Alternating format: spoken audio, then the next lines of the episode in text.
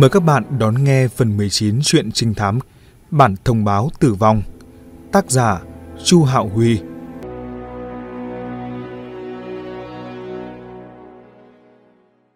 Khu biệt thự Thiên Tử Sơn Trang là lãnh địa tư nhân tôn quý, cao cấp và loại bậc nhất ở trong cả tỉnh thành. Mỗi một căn biệt thự sang trọng ở đây đều tượng trưng cho thân phận về địa vị. Còn căn biệt thự ba tầng nguy nga trắng lệ nhất ở góc phía bắc của hồ nước trung tâm chính là nhà của Đặng Hoa. Hai mẹ con đang nắm tay nhau đi xuống bậc thềm trước cổng căn biệt thự. Người phụ nữ đó tầm gần trung niên, phong thái nho nhã uyển chuyển, song đôi mắt vẫn không giấu được những nếp nhăn tích lại theo năm tháng. Cô bước chậm chậm tới lề đường rồi buông tay con trai ra, một mình mình lại đối diện với cánh cổng. Đôi mắt đẹp của cô long lanh hơn khi ánh sáng chiếu vào, để lộ ra thần sắc lưu luyến không nỡ rời xa. Một chiếc xe màu đen đã chờ sẵn ở gần đó. Người thanh niên ngồi ở ghế lái từ trong xe bước ra, anh ta đi nhanh tới bên người phụ nữ rồi khẽ nói. Mời phu nhân lên xe. Người phụ nữ nhắm nghiền mắt rồi ngầm thở dài. Cô chính là vợ của Đặng Hoa, cũng là nữ chủ nhân của căn biệt thự này. Chính trong lúc cô nhắm mắt lại, tất cả vinh hoa phú quý bỗng chốc tan dần giống như bong bóng rào phòng, chỉ còn những hồi ức tàn dư sót lại trong tim. Một cánh tay yếu đuối đỡ người phụ nữ làm cho cô định thần lại và như được kéo trở về với thực tại cô bé đưa tay đỡ cô chính là con trai của Đặng Hoa tên là Đặng Tiến. Trái ngược với tính cách ngang ngược bá đạo của bố mình, Đặng Tiến lại rất nhỏ nhã và có phần yếu đuối. Có lẽ là do ở gần mẹ trong thời gian dài nên tính cách của cậu mới như vậy. Vừa Đặng Hoa quay người lại, khi nhìn thấy Đặng Tiến, ánh mắt của cô khôi phục lại chút sinh khí. Bất cứ khi nào, con trai cũng luôn là tài sản quý giá nhất của người mẹ. Chỉ cần không mất đi thứ tài sản quý giá ấy, thì người mẹ sẽ luôn có lý do để tiếp tục kiên cường mà sống. Hai mẹ con nằm lấy tay nhau, dìu nhau đi về chỗ để xe. Người thanh niên đứng chờ ở bên vội đi trước để giúp họ mở cửa xe. Người thanh niên đó chính là A Hoa, nô bộc trung thành của nhà họ Đặng. Đợi cho hai mẹ con họ ổn định chỗ ngồi trên xe xong, A Hoa mới đóng cửa lại rồi đi vòng qua đầu xe để đến ngồi vào ghế lái.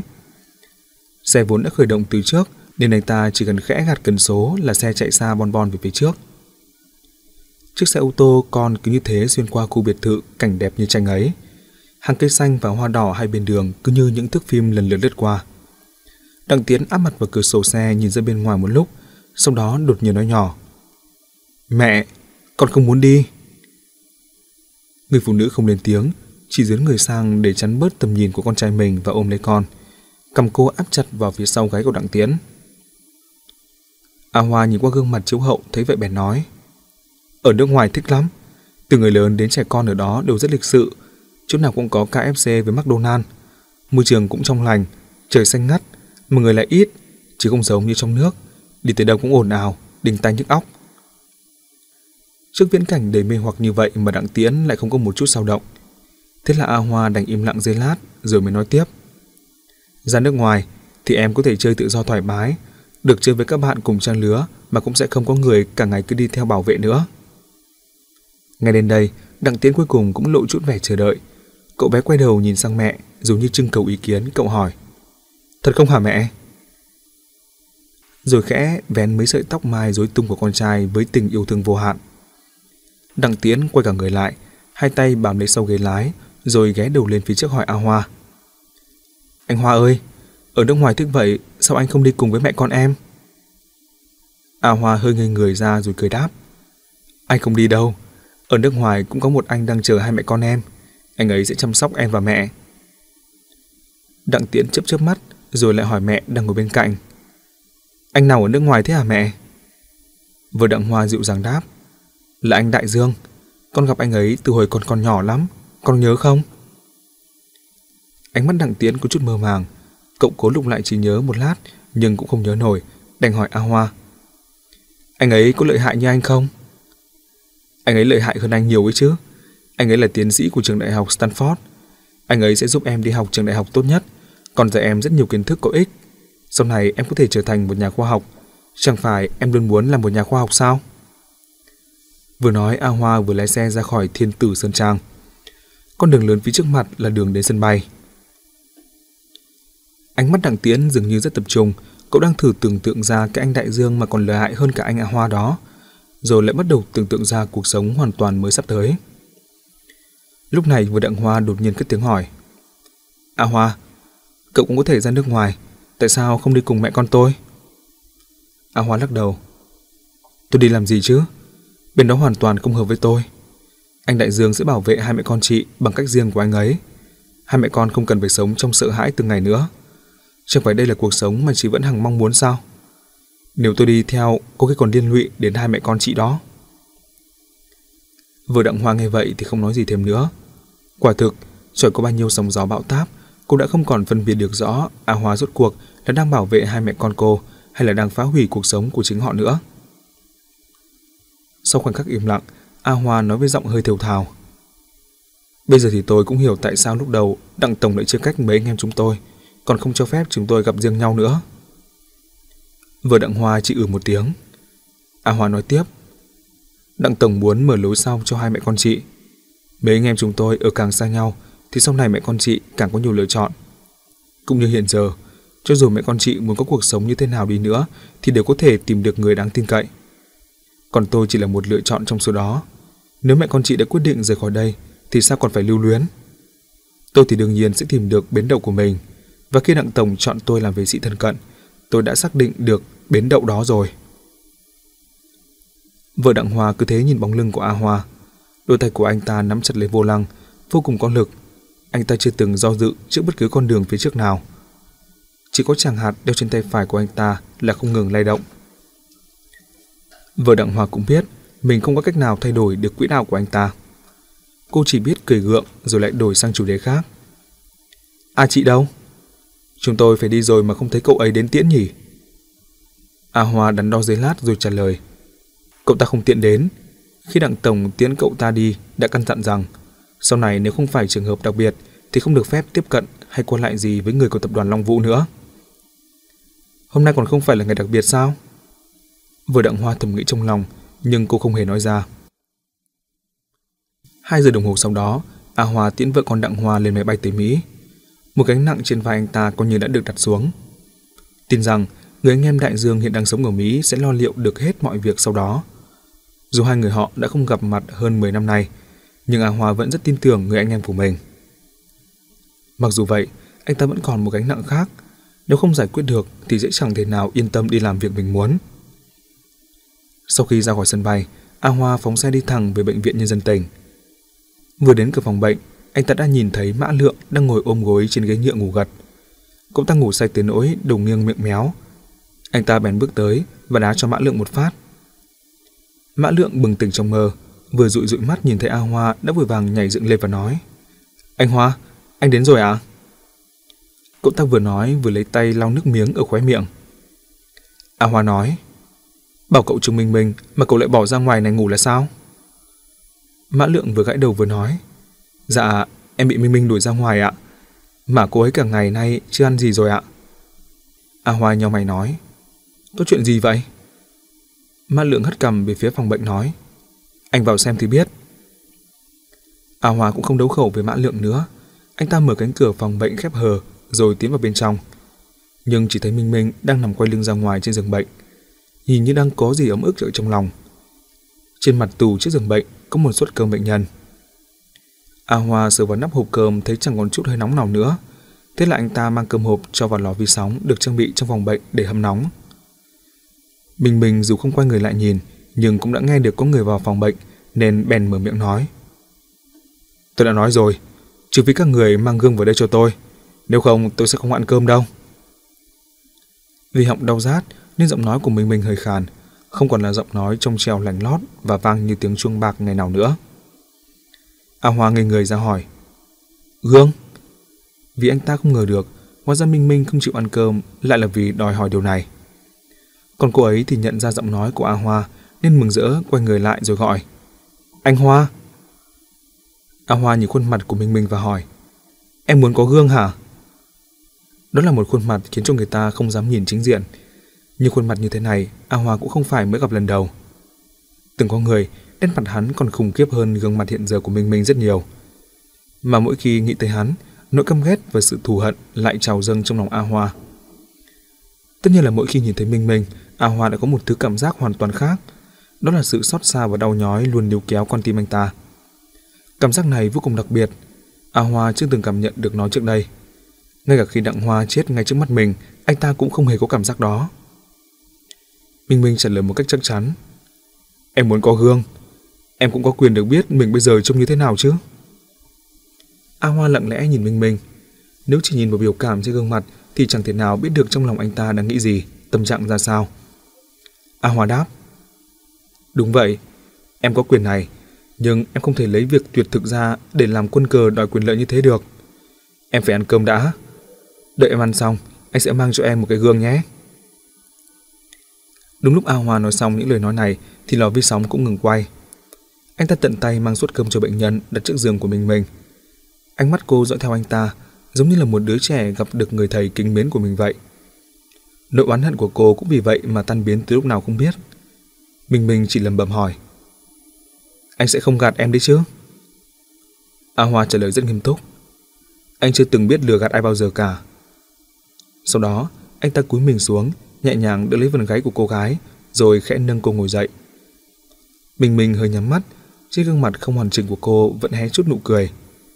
Lúc A Hoa mang hộp cơm nóng hổi đặt vào tay cô, cô lập tức ngoan ngoãn nhận lấy và nói. Em tin anh, chỉ cần em ăn hết phần cơm này, anh sẽ cho em một chiếc gương. A Hoa gật đầu. Nhìn thấy Minh Minh xúc thìa cơm đầu tiên đưa vào miệng, A Hoa liền đứng dậy đi về phía cửa phòng bệnh viện. Trong lúc Mã Lượng cũng đang dài cổ ngóng vào trong phòng bệnh, thì A Hoa tiến tới và nói với cậu ta. Cậu đi tìm một chiếc gương lại đây. Gì cơ ạ? À? Lượng vì hơi bất ngờ nên đột ngột lùi về sau một bước rồi hỏi lại. Anh định đưa gương cho cô ấy thật à? Giờ mà soi gương thấy bộ dạng hiện giờ của chính mình, chắc là cô ấy sẽ phát điên lên mất. A Hoa hơi trong mày và nói. Bảo cậu đi lấy thì cứ đi lấy đi. mãn Lượng không dám nói thêm lời nào nữa, chỉ lè lưỡi rồi tức tốc chuẩn bị đi. Cậu ta thao tác vô cùng nhanh nhẹn linh hoạt. Chưa đầy 2-3 phút sau, đã lấy được một chiếc gương nhỏ hình tròn từ phòng trực của y tá, rồi lại vội vàng đưa tận tay A Hoa. Anh ta cầm chiếc gương quay trở về phòng bệnh, nhưng chỉ được ngay cho mình mình mà ngồi xuống cạnh giường nhìn cô ăn cơm. Cuối cùng thì Minh Minh cũng ăn xong, cô đặt hộp cơm sạch nhãn lên trên tủ ở đầu giường sau đó nhìn A Hoa. Dù cô không nói gì, nhưng dụng ý thì vô cùng rõ ràng. A Hoa hỏi, em chắc chắn chứ? Em thực sự muốn soi gương à? Mình mình khẽ hé miệng như đang cười khổ sở rồi nói, lẽ nào em có thể vĩnh viễn không soi gương sao? Nghe vậy, A Hoa cũng không nói gì thêm nữa. Anh ta đưa chiếc gương cho mình mình. Cô đưa hai tay ra cầm chặt chiếc gương rồi từ từ lật lại cho tới lúc thấy khuôn mặt méo mó đáng sợ của mình trong gương. A Hoa những tưởng mình mình sẽ la hét, sẽ khóc lóc. Thế nhưng cô ấy không hề như vậy. Anh ta chỉ thấy đôi bàn tay giống như cành cây khô ấy bỗng run lên. Sau đó là giọng nói nức nở nghẹn ngào của cô. Tại sao lại để cho tôi sống? Tại sao lại để cho tôi sống? Giọng nói ấy tuyệt vọng giống như băng lạnh vậy, không hề có một chút sức sống nào cả. A Hoa nắm chặt tay mình mình, anh ta dùng sức mạnh của mình để ngăn cho cô không run lên nữa. Chiếc gương trong tay vì vậy mà càng soi rõ hơn gương mặt người không ra người, ma không ra ma của mình mình. A Hoa nhìn vào sâu ánh mắt của mình mình rồi nói Em phải sống, cho dù là vì những kẻ đã hãm hại em hay là vì những người em yêu thương, thì em nhất định phải sống. Anh sẽ trả thù cho em. Anh sẽ khiến cho những kẻ đã hãm hại em phải chịu cảnh dày vò, còn đau khổ hơn nhiều lần. Anh muốn em tận mắt chứng kiến kết cục của bọn chúng. Bởi vậy, em phải tiếp tục sống. Về phần những người luôn yêu thương em, tình yêu của họ đối với em sẽ không bởi dung nhan của em mà thay đổi. Vì họ, em cũng phải tiếp tục sống. Hai mắt của Minh Minh những bắt đầu động đậy. Đó là nơi duy nhất trên cơ thể cô chưa từng mất đi ánh sáng của sự sống. A Hoa dường như bị thu hút bởi ánh sáng ấy. Anh ta cúi người xuống, đặt môi lên đuôi mắt của mình mình, rồi anh cảm nhận được từng giọt nước mắt nóng bỏng mặn chát lăn xuống, gần như khiến anh ta ngộp thở. Không biết là đã qua bao nhiêu lâu rồi, phía cửa phòng bệnh bỗng có tiếng người khẽ ho. A Hoa vội buông mình mình ra, nhìn về phía có tiếng ho thì thấy Mã Lượng đang dựa vào cửa, tay cầm điện thoại lắc lắc ra hiệu cho A Hoa biết. Mình mình tự tay lau nước mắt và nói Anh có việc phải không? Anh mau đi đi. A Hoa gật đầu, quay người đi vào trong phòng rồi đóng cửa lại. Mã Lượng đưa điện thoại cho anh ta, miệng nói mấy từ mà không phát ra âm thanh. Nhưng A Hoa có thể hiểu được mấy từ đó, chính là Cào Lão Nhị. Bởi anh ta sớm đã chuẩn bị sẵn tinh thần nên nhận được điện thoại liền trả lời một cách không ngần ngại. Alo, Ông chủ Cao à?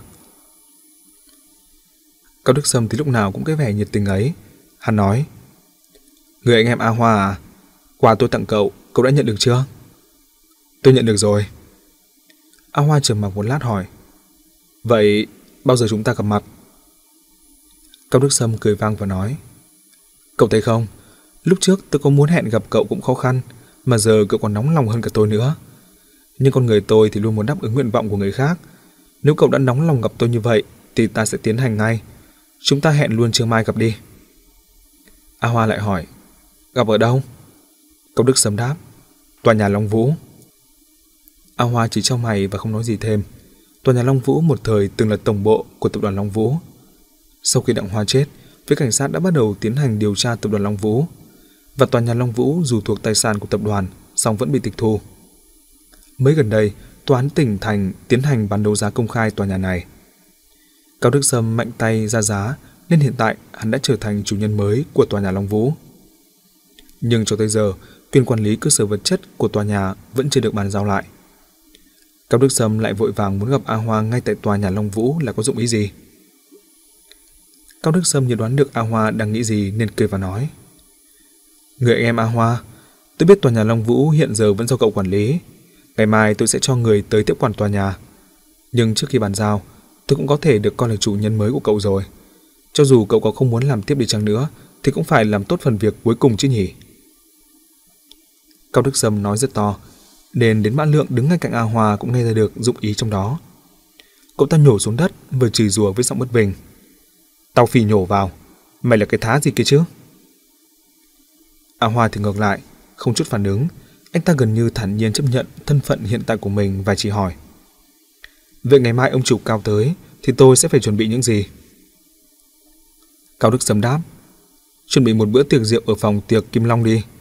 Đợi người của tôi tới đó rồi, thì cậu sẽ không phải phụ trách quản lý vật tư ở tòa nhà nữa. Lúc đó, cậu sẽ là khách của tôi. Chúng ta sẽ vừa uống với nhau vài ly, vừa nói chuyện ở phòng tiệc Kim Long trên tầng 18. Thế còn thực đơn rượu và đồ ăn cho bữa tiệc thì sao? A Hoa hỏi tiếp, cũng là do tôi chuẩn bị à? Cao Đức Sâm ừ một tiếng và nói, thực đơn thì tôi chỉ có một yêu cầu thôi. Tôi muốn nếm thử con cá rồng vàng mà đặng tổng nuôi hồi trước. À, A Hoa nghe xong thì đờ người ra rồi mặc nhiên cúp điện thoại. Mã Lượng đứng bên cạnh sớm đã trợn tròn mắt hắn nói. Chuẩn bị cái con mẹ nó. Thằng họ cao này cũng cao ngạo gớm nhỉ. A Hoa vẫn đứng yên một chỗ, không hiểu anh ta đang nghĩ gì. Mãi một lúc sau, tâm trạng của anh ta mới hồi phục trở lại. Anh ta quay sang nói với Ma Lượng. Đi, đi với tôi đến tòa nhà Long Vũ. Nửa giờ đồng hồ sau đó, hai người bọn họ phóng xe đến quảng trường trước tòa nhà Long Vũ. Vốn từng là trung tâm quyền thế xa hoa nhất trong tỉnh thành, tòa nhà này sớm đã không còn vẻ huy hoàng tráng lệ như trước nữa. Ngoại trừ những nhân viên thuộc bộ phận quản lý hàng ngày tới làm công tác tu sửa bảo trì ra, thì những nhân tài tinh anh của tập đoàn từng một thời hô phong hoàn vũ ở tòa nhà này đều đã phải ra đi. Cả tòa nhà trở nên lạnh lẽo. Trong đêm tối dù ánh sáng phồn hoa tràn ngập khắp nơi, nhưng cũng chẳng tìm được mấy khung cửa sổ sáng đèn trên tòa nhà. Là chủ nhân của tòa nhà, giờ phút này đây, A Hoa cũng không có tâm trạng để mà oán hận. Anh ta đem theo mã lượng đi luôn lên tầng 18. Đây cũng là khu vực trung tâm của cả tòa nhà. Phía cuối của dãy hành lang dài và hẹp là văn phòng làm việc trước kia của Đặng Hoa. Bên trái văn phòng là phòng hội nghị to và rộng, bên phải là phòng tiệc. Những người được Đặng Hoa mời đến đây dự tiệc đều không phải là những nhân vật tầm thường. Bởi vậy, phòng tiệc đương nhiên là vô cùng xa hoa.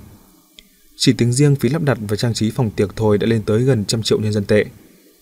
Nghe nói, cái thảm trải nền bằng lụa thật có xuất xứ từ Iran trong phòng cũng có lịch sử hàng trăm năm. Trải nó lên trên nền nhà còn có giá hơn cả rát lên nền một lớp vàng. Nội thất trong phòng như bàn ghế tủ đều được làm từ loại gỗ gụ đắt đỏ. Bất cứ thứ đồ nào trong số đó nếu được mang ra hội trợ bán đấu giá thì chắc chắn là tất cả những nhà sưu tập đều sẽ tranh nhau mua đến rất đầu mẻ chán. Chiếc tủ rượu được đặt ở cửa phòng tiệc có vẻ không được bắt mắt cho lắm. Nhưng trong đó bày mọi thứ rượu hảo hạng đủ để làm cho những chuyên gia thưởng rượu khắt khe nhất cũng phải há hốc mồm tán phục. Khi khách mời thưởng thức những bữa tiệc thịnh soạn ở đây, chắc chẳng ai trong số họ có thể ngờ được những dụng cụ ăn uống ở đây đều có nguồn gốc từ lò gốm đời Minh Tống. Bất cứ thứ đồ nào trong số đó đều có giá không dưới giá tấm thảm nước ngoài trải trên nền kia. Tất cả những khách mời có vinh dự được tới phòng tiệc này, không một ai là không kinh ngạc trước những đồ đạc xa xỉ được bày trí khắp trong phòng. Nhưng rất ít người hiểu được, báu vật trong cả cái phòng tiệc lớn này không phải là tấm thảm trải nền, gỗ gụ, rượu hảo hạng hay là đồ gốm, mà chính là con cá được nuôi trong bể cá kia. Đó là một bể cá treo tường rất lớn, nó lớn tới mức che hết cả một bức tường trong phòng. Mặt đối diện với cửa vào phòng tiệc của bể cá hoàn toàn khép kín và được lắp đặt trực tiếp trong tường. Nên mỗi khi khách mời vừa bước chân vào phòng sẽ có một thứ ảo giác, ngỡ rằng mình đang lạc vào long cung huy hoàng trắng lệ dưới đáy biển. Vậy mà cái bể cá to đùng ấy lại chỉ nuôi đúng một con cá, một con cá rồng vàng dài có hơn nửa mét. Toàn thân con cá đó có ánh sáng vàng lấp lánh không chút tạp sắc. Mỗi khi nó bơi trong nước, quả thực là rất giống một con rồng vàng đang bay lượn trên tường vậy.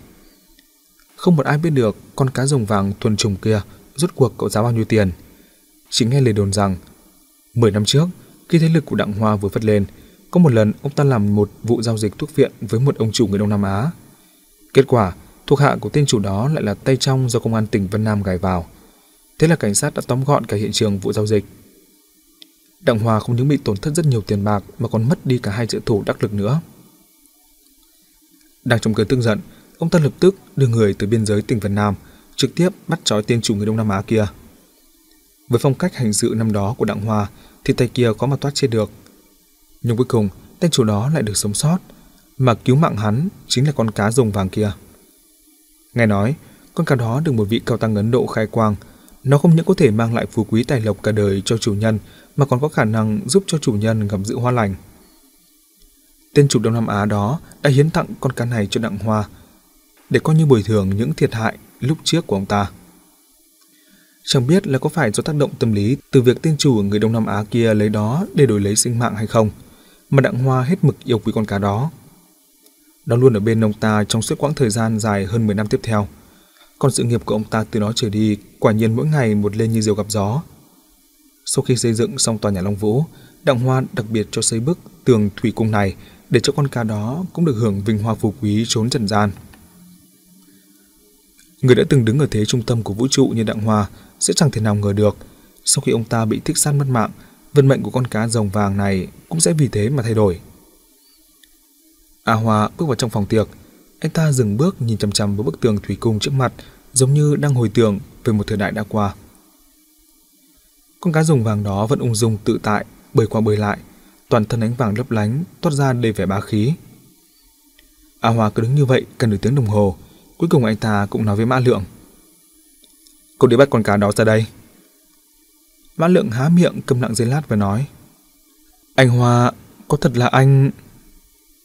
A Hoa ngừng lại chốc lát rồi than thở nói.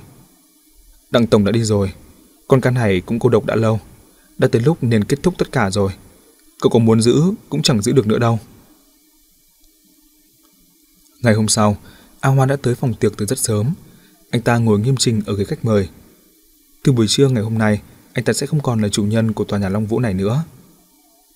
Trong một tiếng đồng hồ không có người cuối giày ấy, A Hoa cứ thế đều đẫn nhìn về bức tường thủy cung đối diện bàn tiệc. Hiện giờ sau tấm kính đó chỉ toàn là nước trong vắt, con cá rồng vàng đã biến mất. Khoảng tầm 10 giờ, Mã Lượng bê một chiếc đĩa to vào. Cái nắp đậy trên đĩa hình tròn to và được làm bằng bạc nguyên chất, nên nếu không mở nắp thì sẽ không thể nhìn được bên trong đó là thứ gì. Mã Lượng đặt chiếc đĩa xuống, nửa muốn đi nửa không. Cuối cùng cậu ta cũng cất tiếng. Anh Hoa, hay là ta gọi thêm mấy anh em nữa? A Hoa khoát tay đáp. Chẳng để làm gì cả, các cậu đi hết đi. Mã Lượng cũng không biết phải làm thế nào, đành quay đầu bỏ đi. Khi vừa bước tới cửa thì chợt nghe A Hoa gọi. Chờ đã. Cô ta vội vàng dừng bước quay đầu nhìn A Hoa. A Hoa chỉ đưa tay lên ném một vật gì đó về phía Mã Lượng rồi nói. Bắt lấy. Mã Lượng đón được rồi lặng nhìn thì thấy đó là tràng hạt màu đỏ thẫm. Tiếp đó, A Hoa nói một cách nghiêm túc. Cậu chuyển chuỗi tràng hạt này cho Minh Minh, để cô ấy đeo nó sẽ giúp cô ấy cả đời bình an. Mã Lượng nghe vậy thì không nhịn được cười. Cậu ta hỏi. Anh Hoa, anh bắt đầu tin mấy thứ đồ mê tín dị đoan này từ hồi nào vậy? Nhưng khi thấy A Hoa trừng mắt lên nhìn, cô ta vội lèn lưỡi và chỉnh lại câu nói. Được rồi ạ, anh yên tâm, em sẽ mang nó sang cho Minh Minh đeo. Nghe vậy A Hoa cũng không muốn nói nhiều nữa, anh đã khoát tay bảo Mã Lượng. Thôi, cậu đi đi. Mã Lượng vừa đi được khoảng nửa tiếng thì lại có người đến phòng tiệc. Đó là một người thanh niên lạ mặt khoảng chừng 25-26 tuổi, ăn mặc chỉnh tề với vẻ bề ngoài chỉn chu đứng đắn. Người thanh niên ấy đứng trước cửa và hỏi rất lễ phép. Dạ, anh là anh Hoa phải không ạ? Anh Hoa gật đầu, người thanh niên cúi mình chào. Chào anh Hoa, tôi là giám đốc công ty quản lý vật tư Thiên Phương. Tôi hỏi Triệu, Cao Tổng phải tôi đến đây hôm nay để tiếp quản quyền quản lý tòa nhà Long Vũ. A Hoa quan sát đối phương một lát rồi nói. Cho người của anh vào đi. Người của tôi đã rời khỏi đây từ sớm rồi. Tất cả các loại chìa khóa và hồ sơ giấy tờ đều ở trong văn phòng quản lý vật tư dưới tầng 1. Tôi đã cử một người ở đó chờ rồi. Anh trực tiếp cho người tới nhận bàn giao là được. Giám đốc Triệu nói. Dạ vâng, cảm ơn anh Hoa. Rồi rời khỏi phòng tiệc. Khoảng 7-8 phút sau lại nghe thấy có tiếng bước chân ở phía cầu thang. Chắc chắn là lực lượng quản lý mới vào rồi. Nhưng những người này đều không dám xông vào phòng tiệc, chỉ xếp thành hàng đứng ở hai bên hành lang. A Hoa tự rót cho mình một chén trà rồi uống kiểu vô thường vô phạt. Được một lúc sau, chưa có tiếng nhiều người ở phía hành lang đồng loạt nói. Chào anh Bân ạ. Cái được gọi là anh Bân đó không hề đáp lại lời chào của đám nhân viên mà chỉ đi nhanh về phía phòng tiệc. Đúng lúc gã bước vào tới cửa, A Hoa ngẩng đầu lên nhìn đối phương, im lặng rồi lại bật cười kẻ vai u thịt bắp có mái tóc vàng xoăn kia cũng có thể được coi là người quen cũ của A Hoa. Nhưng trước mặt A Hoa thì kẻ đó lại được gọi là báo đầu. Báo đầu nhìn lại A Hoa và có chút bối rối. Sau một lúc chần chừ cuối cùng hắn mới gọi một tiếng. Anh Hoa. Giọng A Hoa có phần chế giễu. Anh ta nói. Được lắm. Mày giờ đã là xếp tiền, lại còn gọi anh Bân nữa chứ. Đến tao cũng không dám nhận là đã từng biết mày nữa rồi. Báo đầu lúc này cũng đã trấn tĩnh trở lại.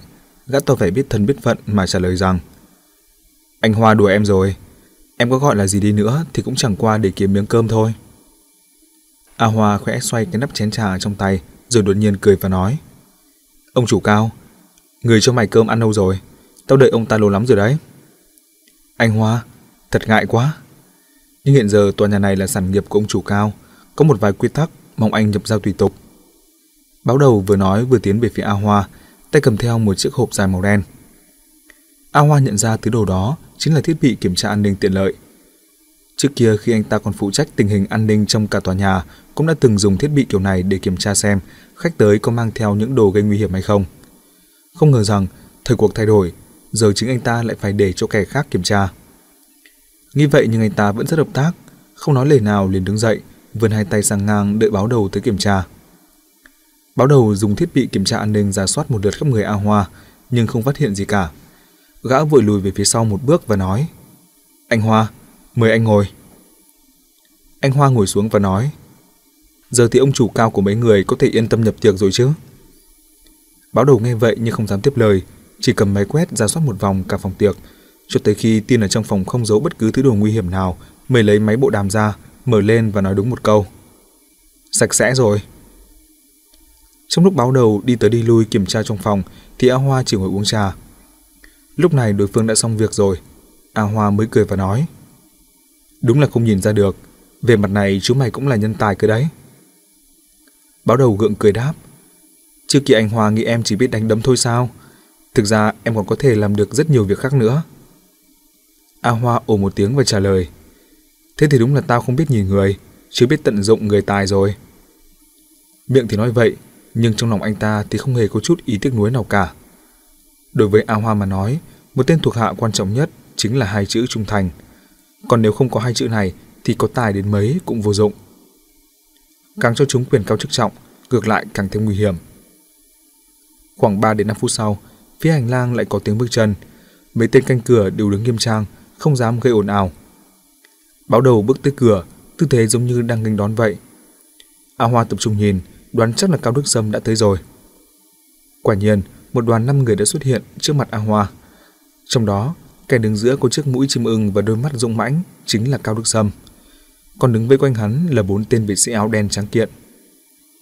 A Hoa nghĩ lại lần đầu gặp Cao Đức Sâm, hắn chỉ có một con chó theo đuổi chủ, tuyệt nhiên không thể phô trương tới bước này được. Vậy mà mới nửa năm trôi qua đã có sự thay đổi lớn như thế này. Nhưng nếu suy ngẫm sâu hơn thì cũng thấy đây là điều dễ hiểu. Phô trương thanh thế tới mức như vậy cũng không phải để cố ý khoe khoang hay thể hiện gì, kỳ thực đó là do bất đắc dĩ mà thôi. Cách đây nửa năm, Cao Đức Sâm an phận ở một góc trong tỉnh thành, cũng chẳng có mấy kẻ đối địch. Thế nhưng nửa năm sau, tình hình đã hoàn toàn khác trước. Thế lực của hắn đang làm mưa làm gió trong cả tỉnh thành, càng uy phong lẫm liệt bao nhiêu thì lại càng có nhiều kẻ thù bấy nhiêu. Nếu như hắn còn giữ thái độ dè dặt tùy ý như trước nữa thì e là bất cứ lúc nào cũng có thể nguy hiểm đến tính mạng. Điều này A Hoa cũng từng nhận ra khi còn phục tùng bên cạnh Đặng Hoa. Ai ai cũng nói tòa nhà Long Vũ này chính là biểu tượng của quyền thế tối cao trong cả tỉnh thành. Hệ thống phòng ngự bên trong kiến trúc tòa nhà vô cùng cẩn mật, ai mà không muốn được vào đó một lần trong đời. Thế nhưng mấy ai có thể hiểu được rằng một khi bước vào tòa nhà đó rồi thì cũng chẳng khác nào bước vào một nhà tù mà ở đó không hề có sự tự do dành cho con người. Cao Đức Sâm vừa nhìn thấy A Hoa đã tay bắt mặt mừng.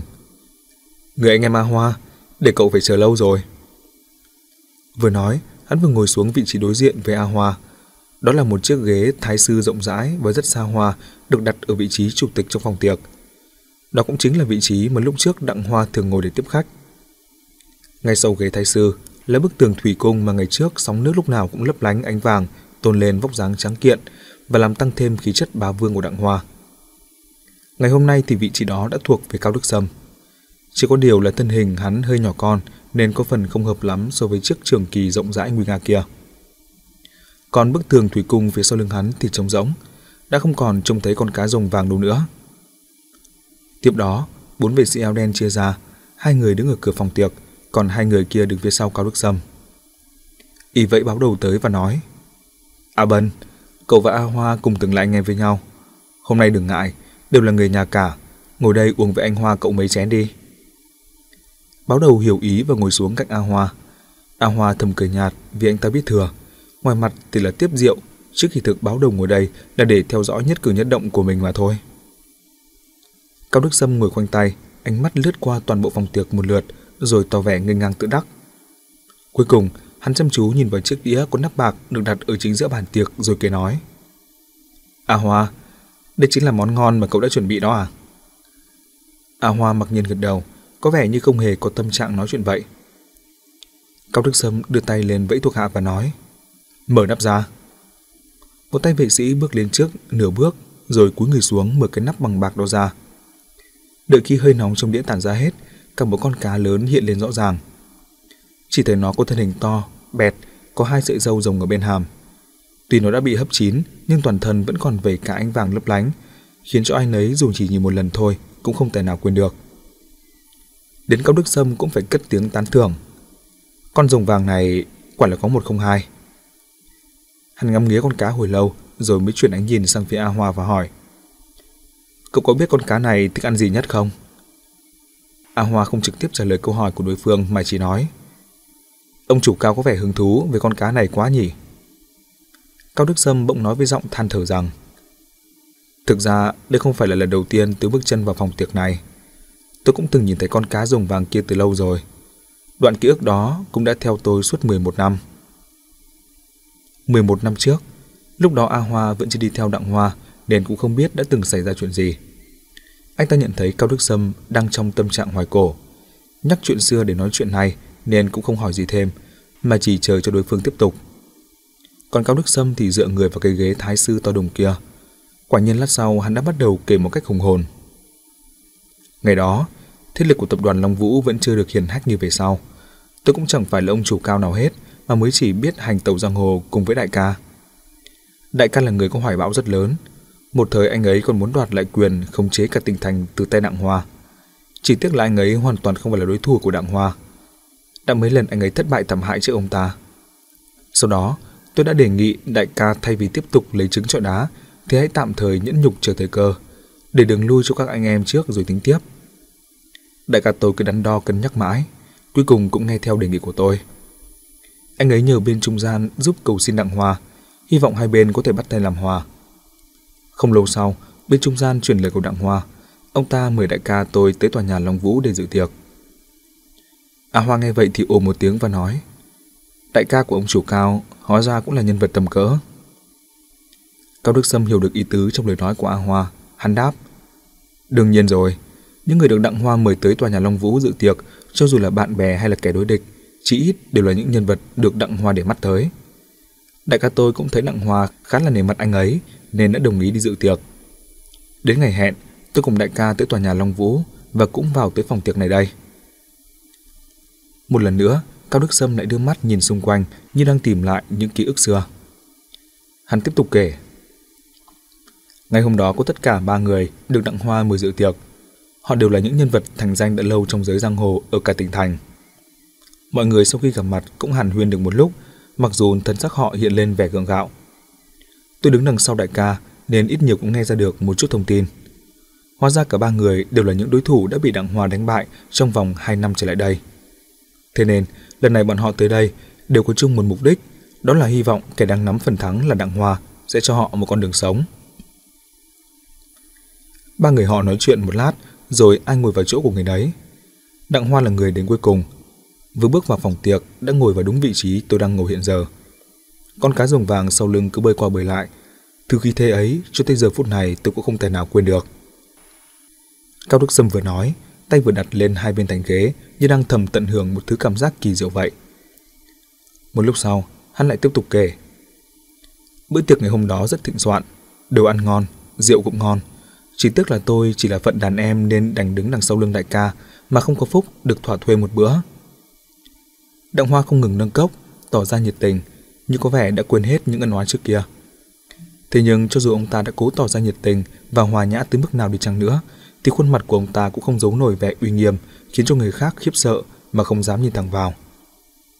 Những vị khách mời hôm đó đành phải tận trọng từng chút một, còn trong lòng thì vô cùng bất an. Sau đó, đại ca tôi thấy đặng hoa từ đầu đến cuối đều không đi vào chủ đề chính, nên đã chủ động cầm ly rượu lên mời ông ta để tỏ ý nhận lỗi. Đặng hoa cũng rất phóng khoáng, nhấc đi lên và cạn luôn một hơi rồi nói. Những chuyện trong quá khứ đều đã qua cả rồi. Nghe ông ta nói như vậy, mấy đại khai khác mới thấy nhẹ nhõm hơn nhiều. Dù vậy, tôi vẫn nghĩ người khác thì không nói làm gì, chứ hai năm nay đại ca tôi chiến đấu một mất một còn với Đặng Hoa, lẽ nào ông ta lại dễ dàng bỏ qua như vậy? Đặng Hoa càng không biểu hiện gì thì sức mạnh tích lũy bên trong lại càng đáng sợ hơn. Còn chuyện xảy ra sau đó đã đủ để chứng minh cho những lo lắng của tôi là đúng. Câu chuyện kể tới đây thôi cũng đã đủ để khiến cho người nghe tò mò chú ý. Ngay chính A Hoa cũng không chờ được bèn hỏi. Sau đó thế nào?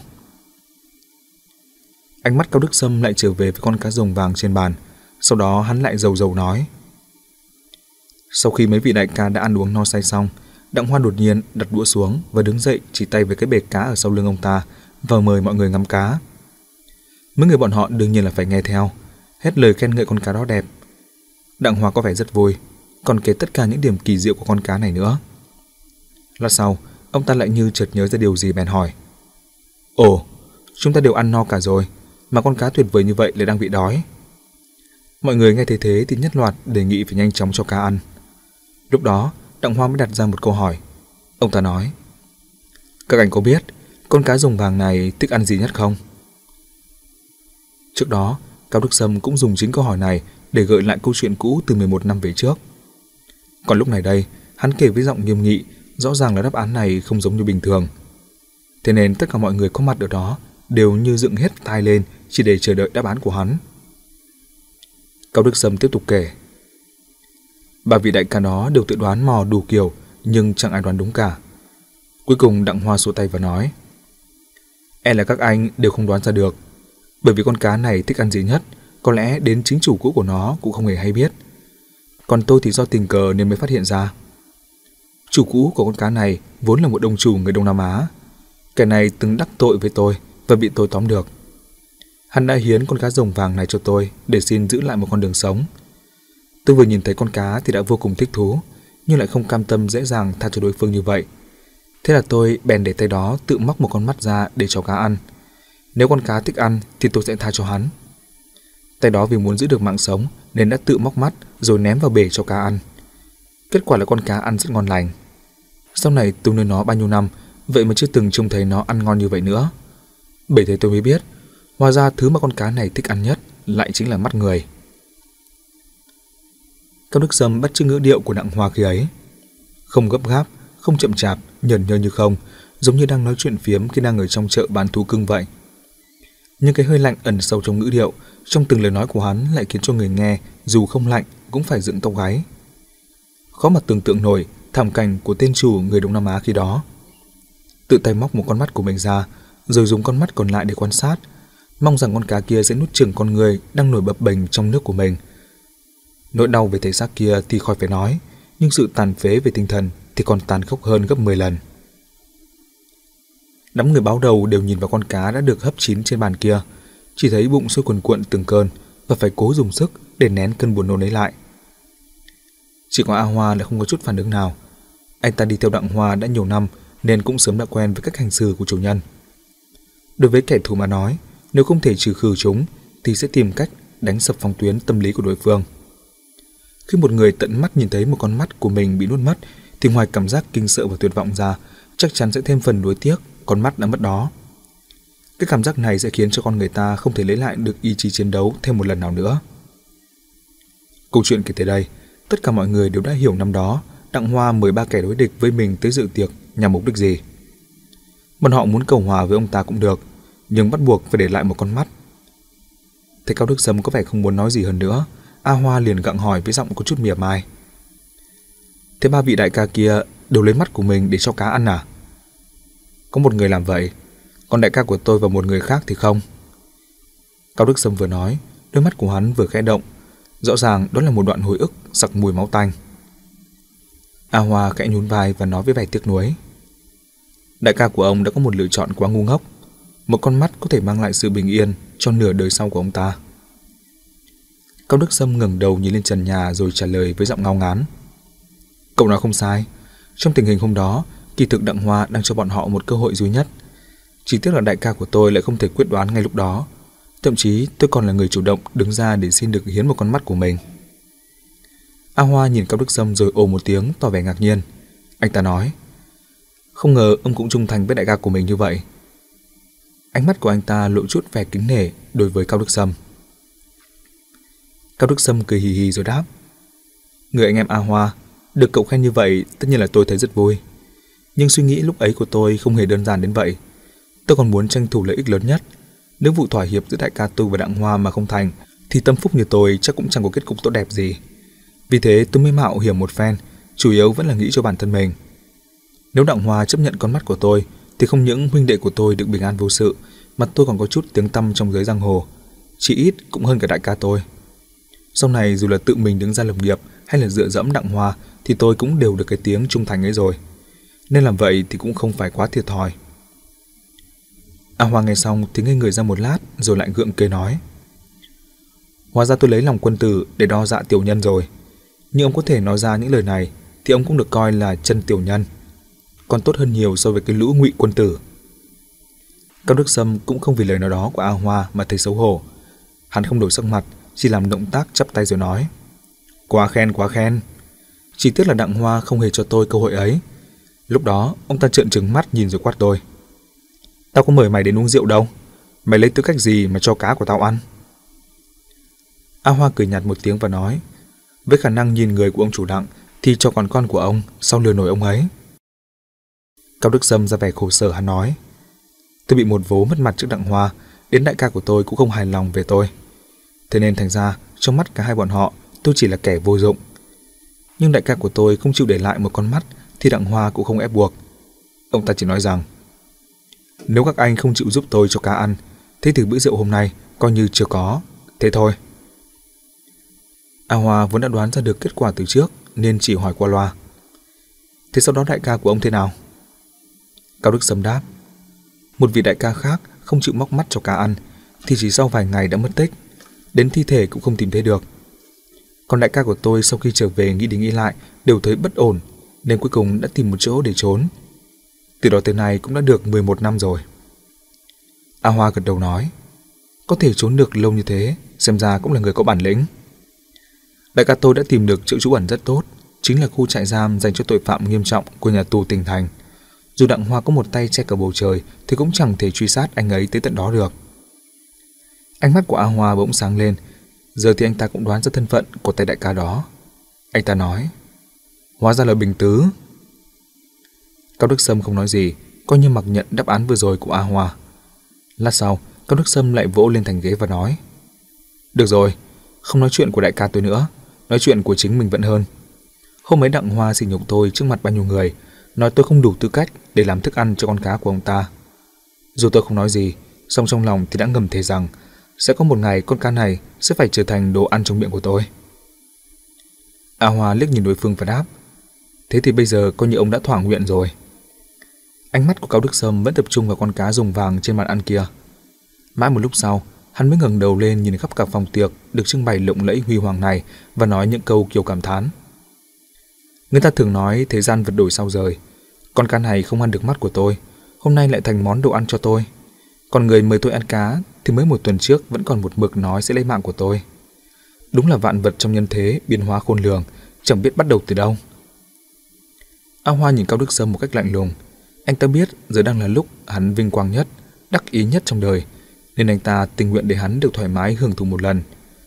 Thế nên, A Hoa mới cứ chờ đợi như vậy cho tới khi Cao Đức Sâm trở lại tâm trạng bình thường. Khi ấy, anh ta mới đi thẳng vào chủ đề chính của ngày hôm nay.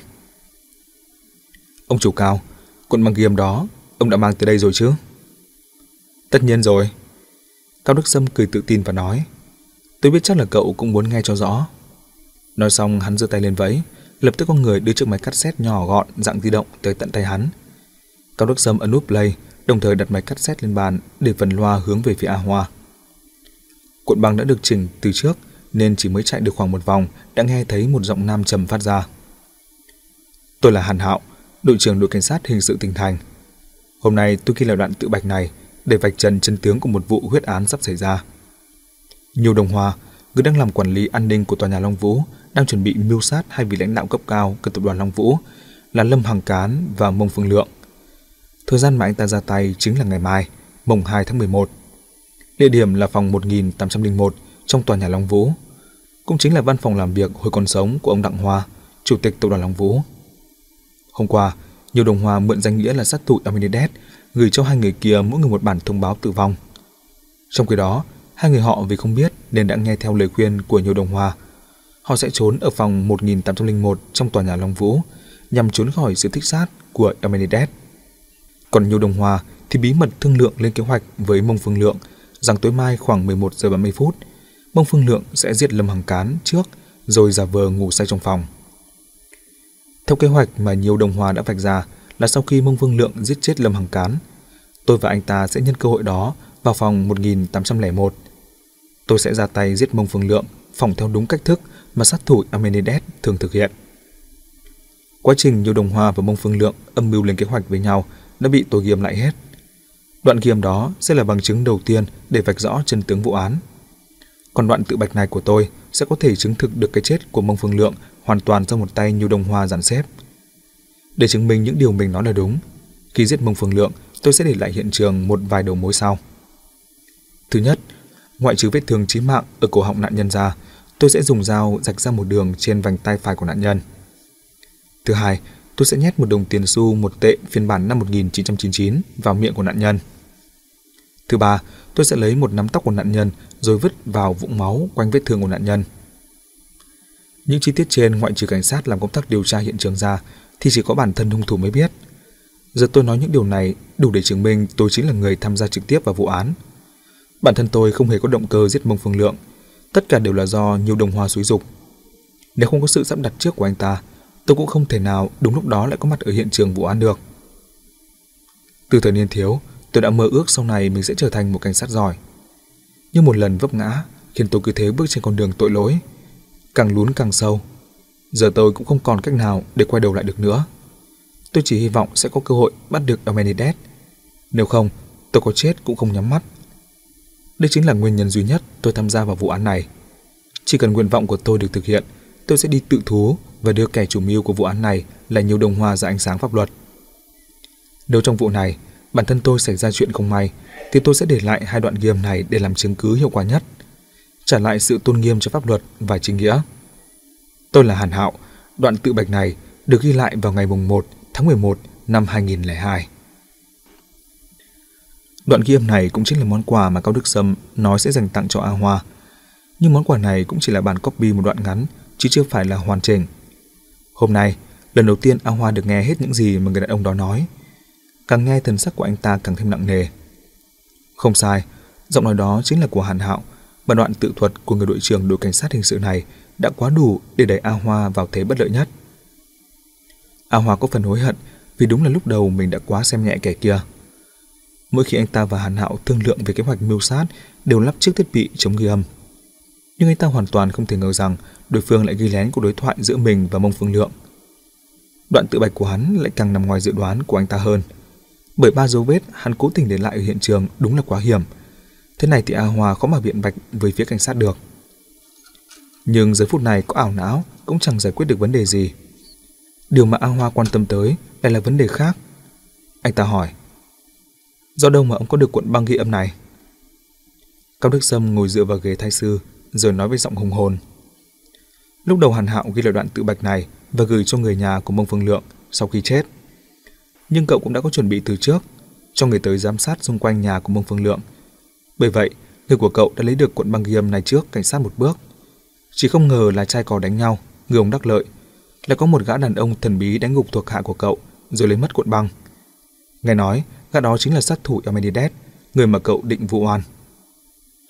Ông biết đúng là không ít. Vừa nói, A Hoa vừa liếc mắt lườm báo đầu.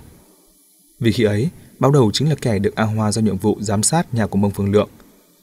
Giờ gã lại nương nhờ Cao Đức Sâm, nên đương nhiên là nguồn gốc của cuộn băng ghi âm này, Cao Đức Sâm cũng đã nắm chắc trong lòng bàn tay rồi.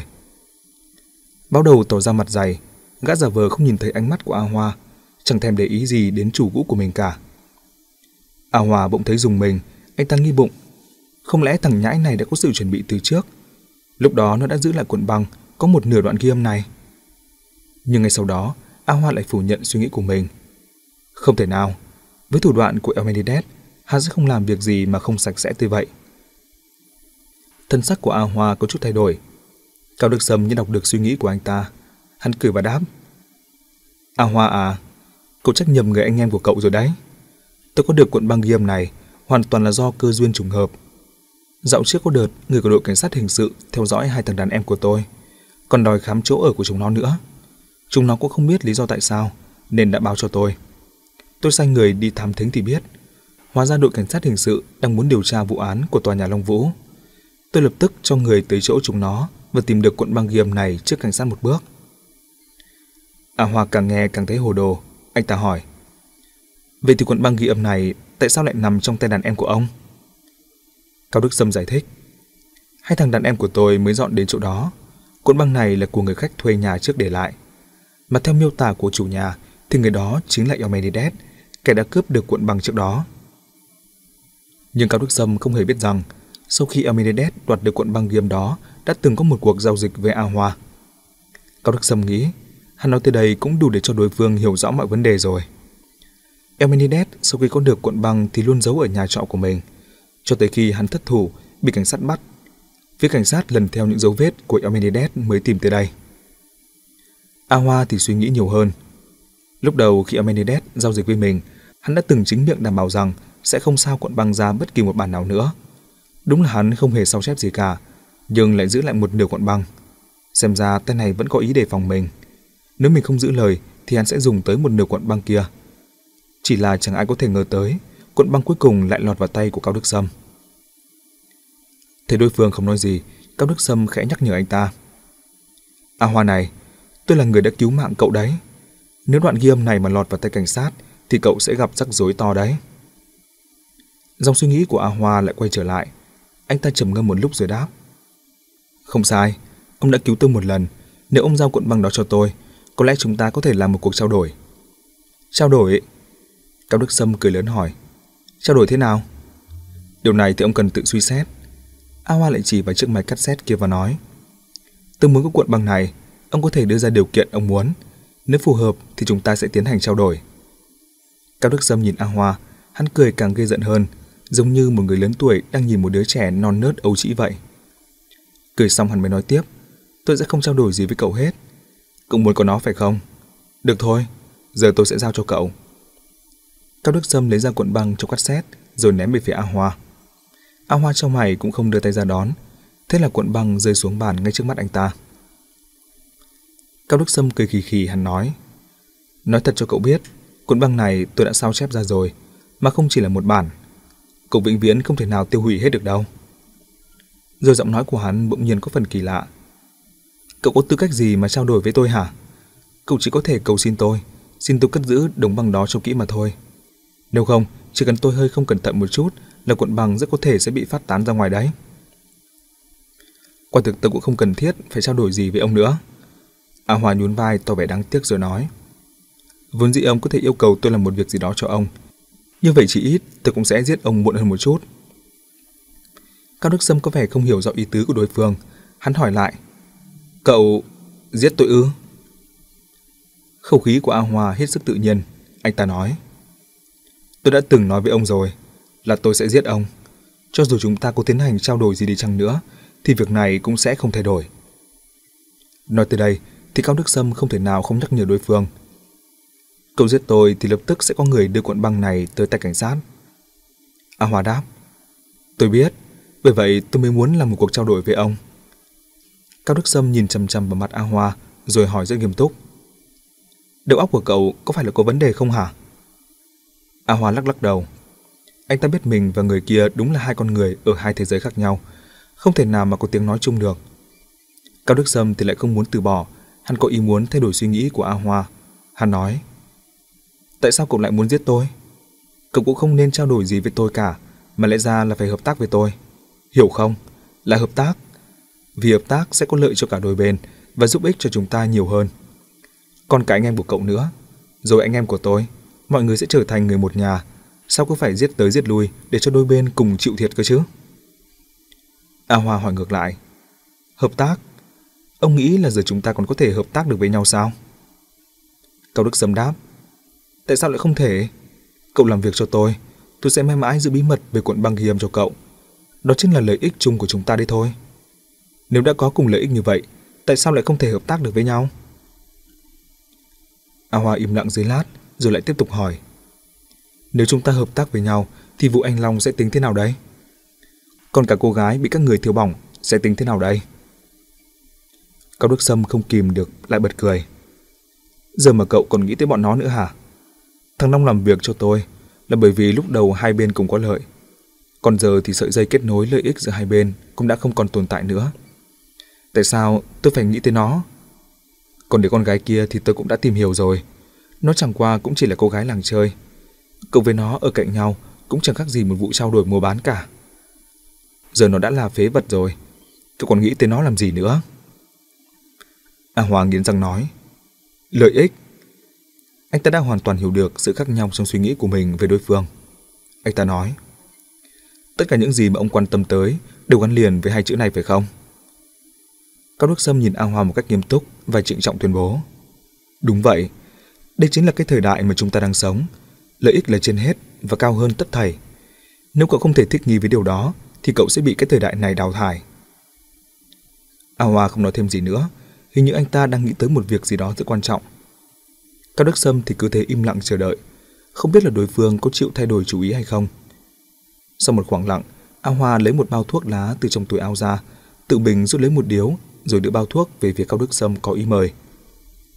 Cao Đức Sâm xô tay và nói, tôi không hút. Hắn không phải là không hút thuốc, mà chỉ là trong khi tình thế vẫn chưa rõ ràng, hắn sẽ không dám hút điều thuốc của A Hoa mang tới mà thôi.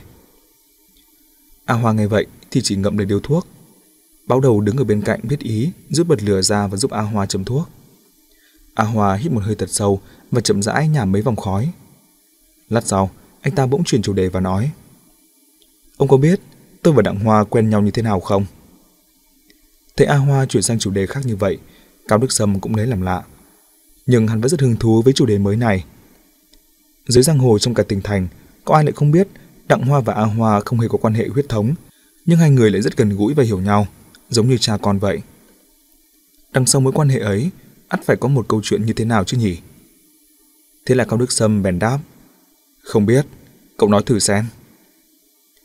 A Hoa kẹp điếu thuốc lá trong tay rồi bắt đầu chậm rãi kể. Tôi là một cô nhi, từ nhỏ đã sống và lớn lên trong trại trẻ mồ côi. Khi đó, điều kiện ở trại trẻ không được tốt cho lắm. Khi tôi học tiểu học, cặp sách của tôi dùng đều là mấy loại đồ cũ mà người ta thải ra.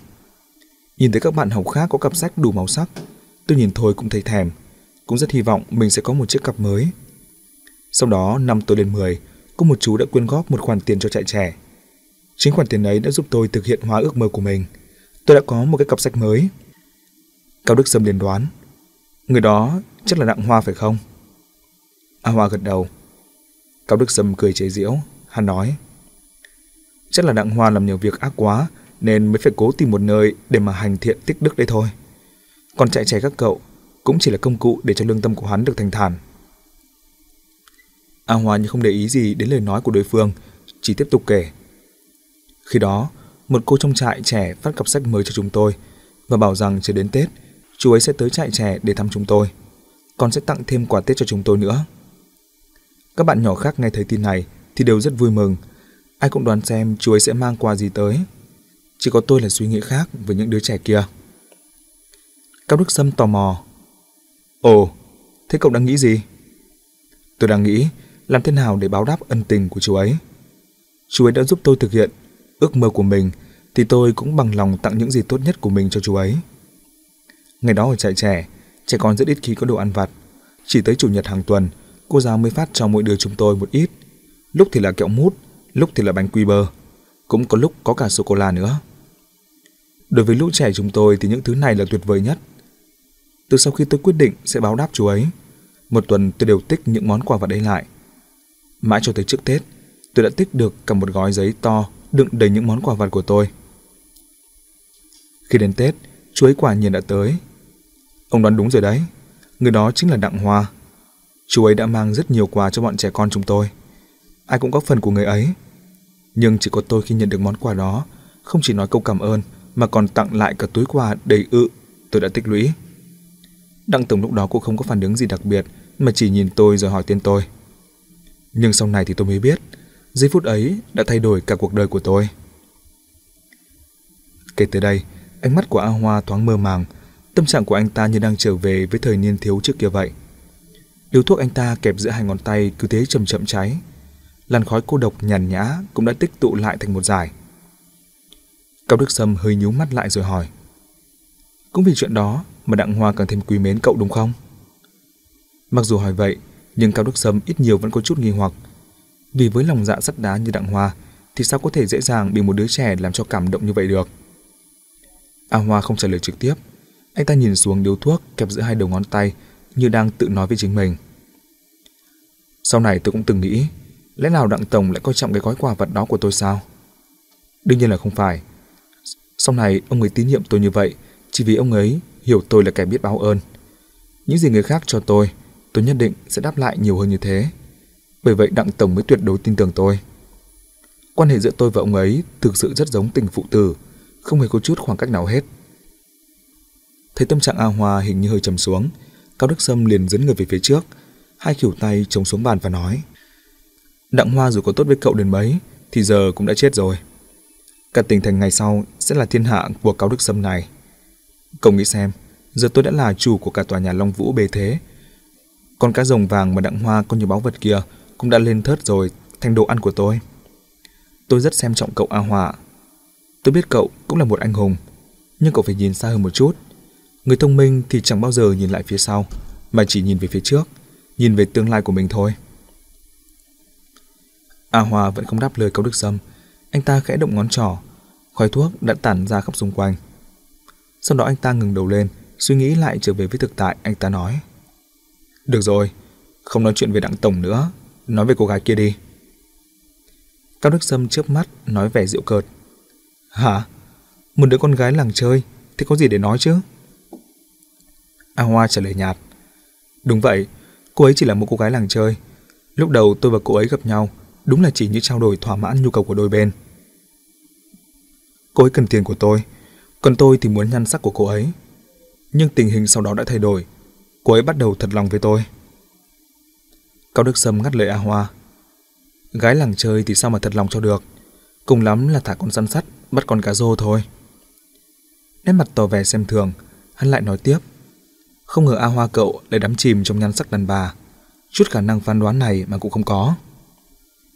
Trước những lời sỉ nhục của Cao Đức Sâm, A Hoa vẫn không hề nổi giận. Anh ta chỉ nhìn chính diện vào Cao Đức Sâm và nói Anh sai rồi Từ trước tới giờ tôi nhìn người luôn rất chuẩn Cô gái ấy sau này bị tôi liên lụy đến nỗi sống không bằng chết Nhưng cô ấy không hề hận tôi Ngược lại cô ấy cảm thấy rất vui mừng Vì đã giúp tôi thoát được một kiếp nạn Cô ấy đã vì tôi mà bị hủy hoại cả khuôn mặt, cả nhan sắc, thì còn có thể lợi dụng gì ở tôi được nữa chứ? Cao Đức Sâm như còn muốn nói gì thêm, nhưng nhất thời hắn bị bí từ. Hắn vốn đã định mở miệng nói, nhưng cuối cùng lại khẽ lắc đầu và thở dài một tiếng. A Hòa tiếp tục nói, Giang hồ từ xưa đã có câu, kỹ nữ vô tình, phường kịch vô nghĩa. Một cô gái làng chơi sao lại đối tốt với tôi như vậy? Chẳng phải riêng ông, chính tôi cũng lấy làm lạ. Bởi vậy tôi đã từng hỏi cô ấy, nhưng đáp án của cô ấy rất đơn giản. Kể từ đây, A Hoa nhìn Cao Đức Sâm cười và nói, Việc này cũng có chút liên quan tới ông đấy. Cao Đức Sâm ngây người ra, chẳng hiểu sự tình ra làm sao bèn hỏi lại. Liên quan gì tới tôi? A Hoa giải thích. Cô gái ấy vốn làm việc ở khách sạn Khải Hoàn Môn. Lần đó, ông đổ tội cho khách sạn ấy. Cảnh sát hình sự đã cho đóng cửa niêm phong khách sạn. Cô ấy mặc một bộ áo váy mỏng bị đổi ra ngoài. Rất đáng thương. Vừa đúng lúc tôi nhìn thấy, tôi bèn đưa chìa khóa chỗ ở của tôi cho cô ấy để cô ấy có chỗ tạm trú. A Hoa lại đưa thuốc lên hút. Tuy chẳng rít được mấy hơi, nhưng điếu thuốc cũng gần tàn hết trong lúc anh ta kể chuyện. Lần này, sau khi nhả ra một làn khói thuốc, anh ta lại nhong mắt nhìn độ dài của đầu thuốc đã sắp tàn, rồi nói với giọng đầy hoài cảm. Cô ấy nói với tôi rằng, chính vì hành động ấy của tôi đã làm cô ấy hoàn toàn thay đổi thái độ. Trong mắt cô ấy, tôi không còn là khách làng chơi nữa, mà là một người đàn ông biết quan tâm và có thể bảo vệ cho cô ấy. Bởi vậy, cô ấy bằng lòng làm tất cả vì tôi, thậm chí là phải đem tính mạng mình ra để báo đáp tôi. Cao Đức Sâm cười một cách cổ quái. Thế hóa ra tôi lại là bà mối của hai người à? A Hoa hình như có chút thất vọng trước phản ứng của Cao Đức Sâm. Anh ta chuyển ánh mắt từ đầu thuốc sang phía đối phương và nói. Ông vẫn chưa nghe ra điều cốt lõi mà tôi muốn nói ở đây là gì. Cao Đức Sâm chỉ lạnh lùng phản bác lại. Tôi đã nói tới nước này rồi mà cậu vẫn không lo cho vận mệnh của mình, lại còn đi ca tụng mối tình với một đứa con gái làng chơi là sao? A Hoa tự giải đáp. Ông cho rằng tôi không nên nhắc tới cô gái ấy hay sao? Vì giờ là lúc tôi đang đàm phán với ông chủ cao, người sắp trở thành chúa tể của cả cái tỉnh thành này đấy chứ. Sao tôi cứ nhắc tới một cô gái làng chơi mãi vậy nhỉ? Cô ta vốn không xứng được xuất hiện trong cuộc đàm phán này phải không? Ánh mắt Cao Đức Sâm trở nên cứng nhắc, nhưng hắn cũng không có ý phủ nhận những lời vừa rồi của A Hoa. A Hoa lắc đầu nói, những suy nghĩ của tôi thì hoàn toàn ngược lại. Tôi cho rằng ông mới là người không xứng đáng được đánh đồng với chúng tôi. Vì chúng tôi đều là những người biết tri ân, còn ông thì không hiểu điều đó. Trong thế giới của ông, lợi ích được đặt lên trên hết, đó là nguyên tắc tối cao cho tất cả mọi hành động. Còn trong thế giới của chúng tôi, thay vì lợi ích thì đó là ân và oán. Có ơn báo ơn, có oán báo oán, không cần biết là về mặt nào. Quy tắc đó là số một, không được phép hàm hồ. Cao Đức Sâm không thể nhẫn nhịn thêm một phút nào nữa, hắn đập tay xuống bàn và quát. Ngu muội, cậu đang tự tìm đường chết đấy, có biết không? A Hoa nhìn thẳng vào mắt của Cao Đức Sâm rồi nói, ông sẽ chết trước. Lời nói của anh ta dù không có lực, nhưng ngữ điệu thì vô cùng lạnh lùng, giống như là một thứ âm thanh vọng về từ âm tàu địa phủ vậy. Cao Đức Sâm nghe vậy thì tức đến nỗi phải bật cười. Hắn thực sự không hiểu nổi, A Hoa có tư cách gì mà dám thách thức hắn. Thế lực của A Hòa cũng đã ngày càng đi xuống rồi, trong khi điểm yếu chí mạng của hắn ta còn đang bị mình nắm trong tay. Cho dù là chính trong phòng tiệc này thôi, thế lực của đối phương cũng yếu kém hơn rất nhiều, đến cơ hội để liều mạng quyết đấu một phen cũng còn không có. Nắm được phần thắng trong tay, nên Cao Đức Sâm ngồi dựa người vào ghế thái sư, thái độ kiêu căng ngạo mạn và nói Được lắm, được lắm, tôi cũng muốn nghe thử xem mình sẽ chết như thế nào. A Hoa không nói gì thêm nữa, anh ta hít mạnh một hơi cuối cùng thật sâu, điếu thuốc đang ngậm trên môi, có vẻ như đang chuẩn bị cho hồi kết vậy. Ánh lửa trên đầu thuốc bỗng chốc sáng rực lên rồi nhanh chóng xém tới gần phần đầu màu điếu thuốc. Lúc này, A Hoa đột nhiên đưa tay phải xuống phía dưới ghế, nắm chặt chân ghế, rồi cúi mình dùng sức ném thật mạnh cái ghế về phía đối diện. Đó là một chiếc ghế gỗ gụ hình tròn được chế tạo từ đời thanh. Chất lượng tốt nên nó rất nặng. Nếu rơi vào người ai đó hiệu quả chắc chắn là rất nghiêm trọng. Nhưng Cao Đức Sâm ngồi ở đối diện sớm đã có phòng bị từ trước. Vừa thấy A Hoa ném cái ghế tới, hắn đã liền khom người để tránh. Đúng lúc cấp bách, A Hoa cũng mất đi độ chuẩn xác. Cái ghế bay qua cả ghế thái sư to đùng ở đằng kia, rồi nhắm thẳng vào bể cá gắn ở trên tường ở đằng sau. Kính thủy tinh trên bể cá không chịu nổi cú va đập vừa rồi, chỉ nghe một tiếng choang rất lớn, rồi những mảnh thủy tinh lớn bé đã bị vỡ ra cùng với chất lỏng trong bể đồng loạt tràn về phía Cao Đức Sâm. Hai vệ sĩ áo đen đứng sau Cao Đức Sâm thấy vậy, liền giơ người ra đỡ cho chủ. Hầu hết những mảnh thủy tinh vỡ đều được bọn chúng chắn hết nên không hề ảnh hưởng gì tới Cao Đức Sâm. Hắn cũng chỉ bị ướt như chuột lột, chứ không hề hấn gì sau cú va đập vừa rồi. Còn phía bên kia bàn, báo đầu phản ứng rất nhanh. A Hoa vừa ném chiếc ghế khỏi tay, là gã đã nhảy phát ra khỏi chỗ ngồi của mình. Cả bộ tóc vàng của gã như đang nhảy múa, trông gã giống hệt một con báo đang săn mồi. A Hòa cũng khó mà phản kháng được trước cái kẻ nổi tiếng đánh đấm trong cả tỉnh thành này. Nhanh như chớp, báo đầu đã siết chặt lấy cổ A Hoa, rồi dùng chiêu đá ngang chân khiến cho cả cơ thể của A Hoa bị mất cân bằng, đành chịu để cho báo đầu tóm gọn. Tình thế lúc ấy chỉ trong nháy mắt đã bị đảo ngược, thắng bại dường như đã rõ ràng. Thế nhưng, đám người Cao Đức Sâm lại không thể nào lạc quan cho nổi. Vì chính lúc A Hoa hoàn toàn bị khống chế trong tay báo đầu, thì tất cả những người có mặt trong phòng tiệc lúc đó đều ngửi thấy một thứ mùi nồng nặc khác lạ. Đó đúng là mùi cồn. Hóa ra chất lỏng trong cái bể cá gắn trên tường kia không phải là nước mà đều là cồn. Khi mặt thủy tinh bể vỡ ra thì tất cả cồn trong đó cũng tràn ra, tưới ngập cả người Cao Đức Sâm và hai tên vệ sĩ. Cả người của A Hoa gần như sắp gục xuống dưới sức kìm kẹp như sắt thép của bao đầu. Từ trì cũng đều bị tóm gọn. Mặc dù vậy, miệng của anh ta lại chẳng hề bị ảnh hưởng gì hết. Thế là anh ta hít một hơi thật sâu và nhổ phụt đầu màu điếu thuốc vẫn đang cháy sáng kia ra xa. Đầu thuốc xoay xoay trên không với ánh lửa sáng rực. Ánh mắt của A Hoa dõi theo đường đi của đầu thuốc, nụ cười hả hê dần dần hiện lên trên khuôn mặt. Tất cả đều xảy ra chỉ trong chớp mắt, cùng với một tiếng bùng. Đúng vị trí đầu thuốc tiếp đất cháy bùng lên một ngọn lửa lớn. Sau đó là cảnh ba con người trong đám lửa nhảy dựng lên quằn quại. Những tiếng kêu gào đau đớn khiến cho người ta nghe mà dựng hết cả tóc gáy. Báo đầu ngây người ra khi nhìn cảnh tượng ấy. Gã bỗng thả A Hoa ra rồi lầm bầm chửi. Xong mẹ nó rồi. Thế rồi như nhanh chóng ý thức được rằng ngọn lửa lớn thế kia thì rất có thể sẽ lan nhanh và gây nguy hiểm cho chính mình, nên gã đã vội vàng chạy về phía cửa ra vào phòng tiệc. Hai tên vệ sĩ đứng canh cửa thấy vậy cũng biết thân phận. Ốc chẳng mang nổi miếng ốc, nên vừa lùi về phía hành lang với hét lớn. Cháy rồi, cháy rồi! Mau tới cứu ông chủ cao! Cả đám người ai nấy đều vội vàng đi tìm bình cứu hỏa. Bỗng chốc cả khung cảnh trở nên hỗn loạn. A Hoa không hề rời khỏi phòng tiệc. Anh ta đi ra đóng chặt cửa phòng tiệc lại, dù phải chịu ngộp thở trong phòng. Sau đó, anh ta lại quay về phía gần cái bàn tiệc và nhìn chằm chằm vào Cao Đức Sâm lúc này đang quằn quại trong đám lửa. Chỉ cần hắn định chạy ra khỏi đó, A Hoa lập tức ném mấy cái ghế gỗ vào hắn để hắn trở lại vòng trung tâm của đám lửa gần bể cá. Còn hai tên vệ sĩ cũng đang chạy rồi lăn lộn trong phòng tiệc kia thì anh ta để mặc. Báo đầu với những người khác đang đứng ngoài cửa thì như phải trải qua cơn ác mộng vậy. Dù đã lôi được vòi chữa cháy ra, nhưng không tài nào mở nổi cánh cửa của phòng tiệc vừa nặng vừa dày kia. Chỉ nghe thấy tiếng kêu la thảm thiết không ngớt trong phòng. Tiếng câu đó như từ tầng địa ngục thứ 18 vọng lại vậy. Khi tiếng kêu la thảm thiết kia trở nên yếu ớt, thì cả đám người đó cũng dần như chìm xuống, hoàn toàn tuyệt vọng. Sau khi tiếng kêu thảm thiết kia tắt hẳn, cánh cửa phòng tiệc cuối cùng cũng được mở ra. A Hoa từ trong phòng bước chậm chậm ra ngoài. Sau lưng anh ta là cả một biển lửa. Trên đầu tóc, quần áo, giày tất anh ta vẫn còn những đốm lửa tàn đang bay. Vừa đi, anh ta vừa lấy tay vừa hết những đốm lửa kia. Thân sắc của anh ta lạnh như băng, sắc như thép, giống như Diêm Vương bước từ địa ngục ra vậy. Đêm đã khuya lắm rồi, nhưng Hàng Văn Trị vẫn nằm trên giường mà không thể nào ngủ nổi. Hai mắt của anh ta cứ mở thao láo và nhìn chầm chầm vào lỗ thông khí nhỏ xíu ở trên cao. Dù trong lòng đang rất thấp thỏm, nhưng anh ta không dám chờ mình chằn chọc như biết bao người mắc căn bệnh mất ngủ khác. Bởi anh ta không muốn làm cho những người cùng phòng nhận ra sự khác thường của mình.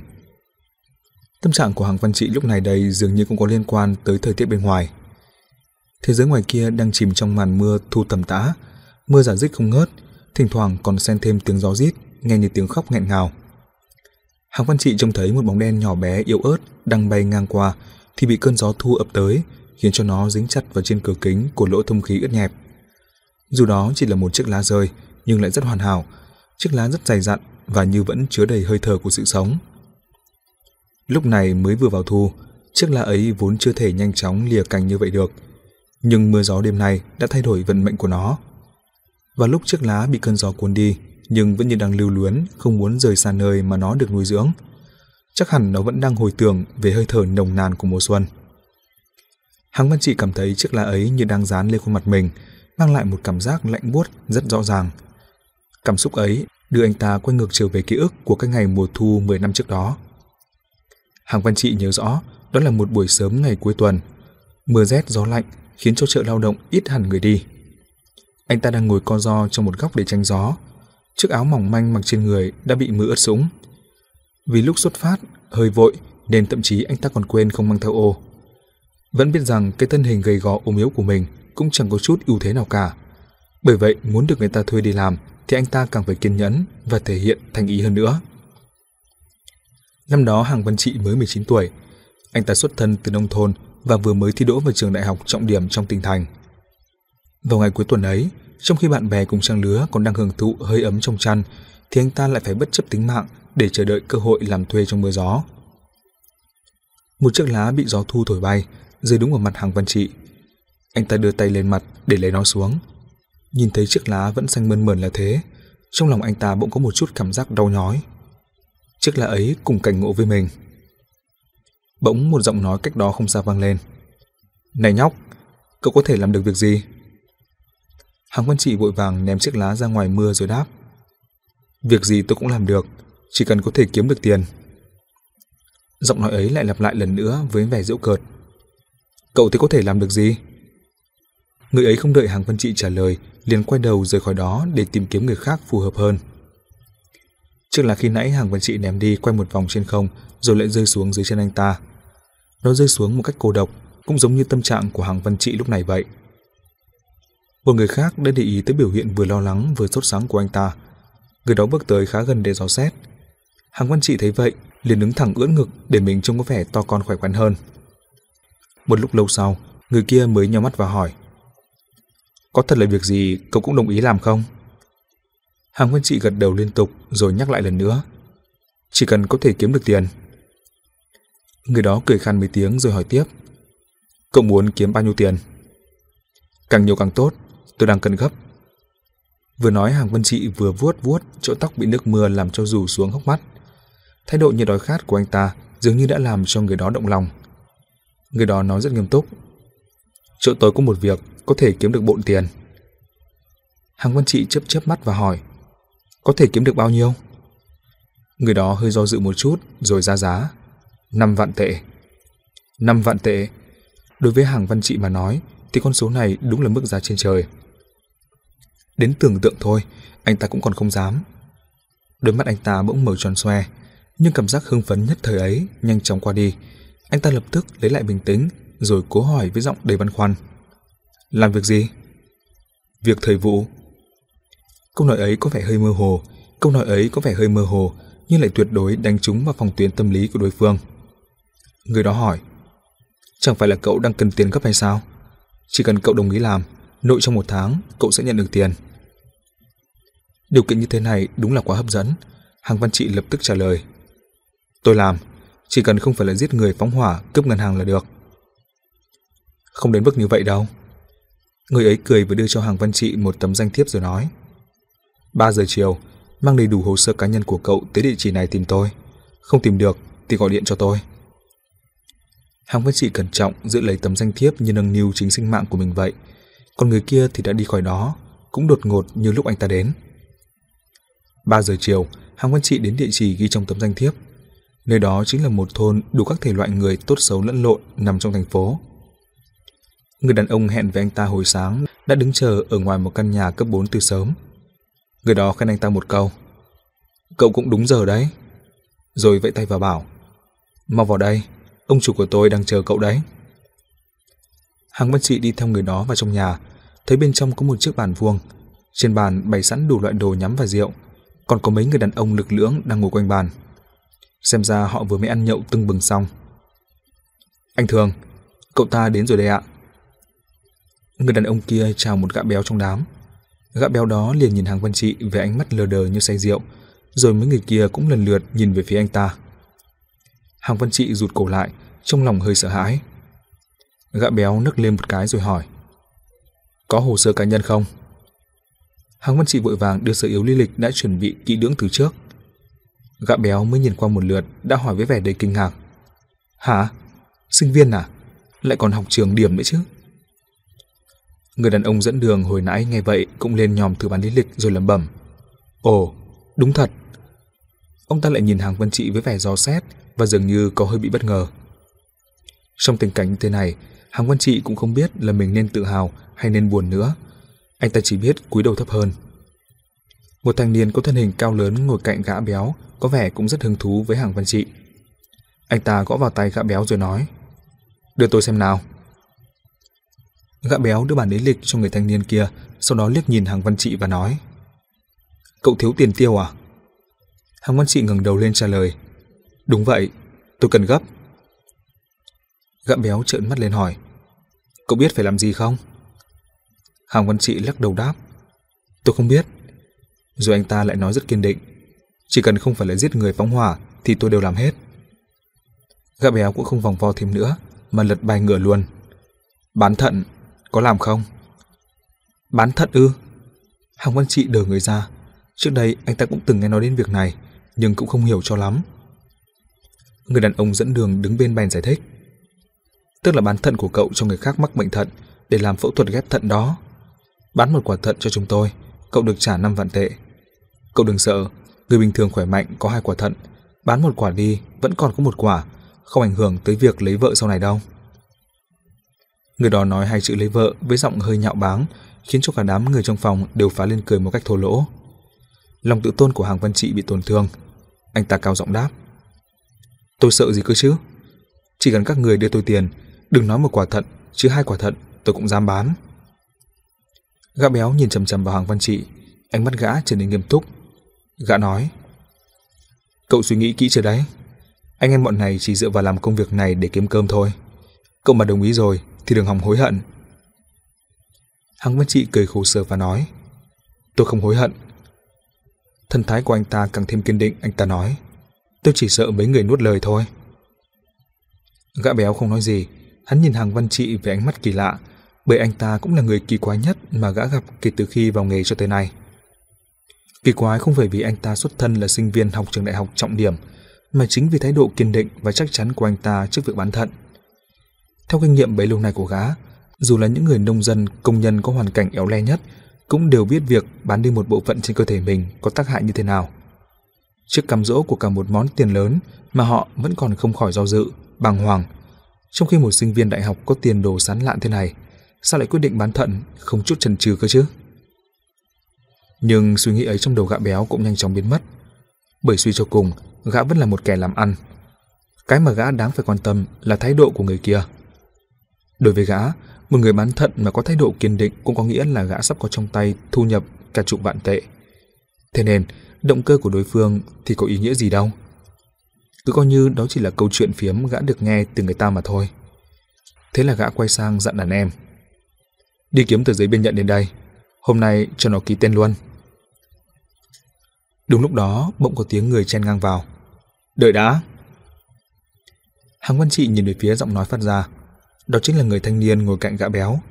Người này có vẻ cũng tầm tuổi anh ta, nhưng cử chỉ lời nói thì lại vô cùng lão luyện. Rõ ràng anh ta cũng là một nhân vật từng trải trên giang hồ. Gã béo cũng quay đầu nhìn về phía người thanh niên kia. Tuy gã đã nhiều tuổi và còn là chủ nhân ở đây nữa, nhưng lại tỏ ra rất khách khí trước người thanh niên đó. Người thanh niên vẫn cầm bản lý lịch của hàng văn trị trong tay. Ánh mắt anh ta nhìn thẳng vào ánh mắt của hàng văn trị, tỏ vẻ rất hòa nhã, làm cho hàng văn trị cảm thấy nhẹ nhõm hơn nhiều. Sau đó, người thanh niên kia mới mở lời. Cậu là người có văn hóa, có kiến thức, có tiền đồ, sao cậu lại phải đến đây? Đáp án của hàng văn trị vẫn rất đơn giản.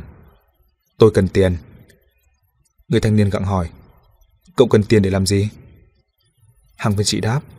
Để chữa bệnh cho bố tôi. Người thanh niên chỉ ồ một tiếng như phần nào hiểu ra lý do. Bố tôi bị ung thư, phải làm phẫu thuật ngay nhưng tiền trong nhà tôi thì đều đã tiêu hết cả rồi. Nói đến đây hai mắt hàng vân trị hơi đỏ.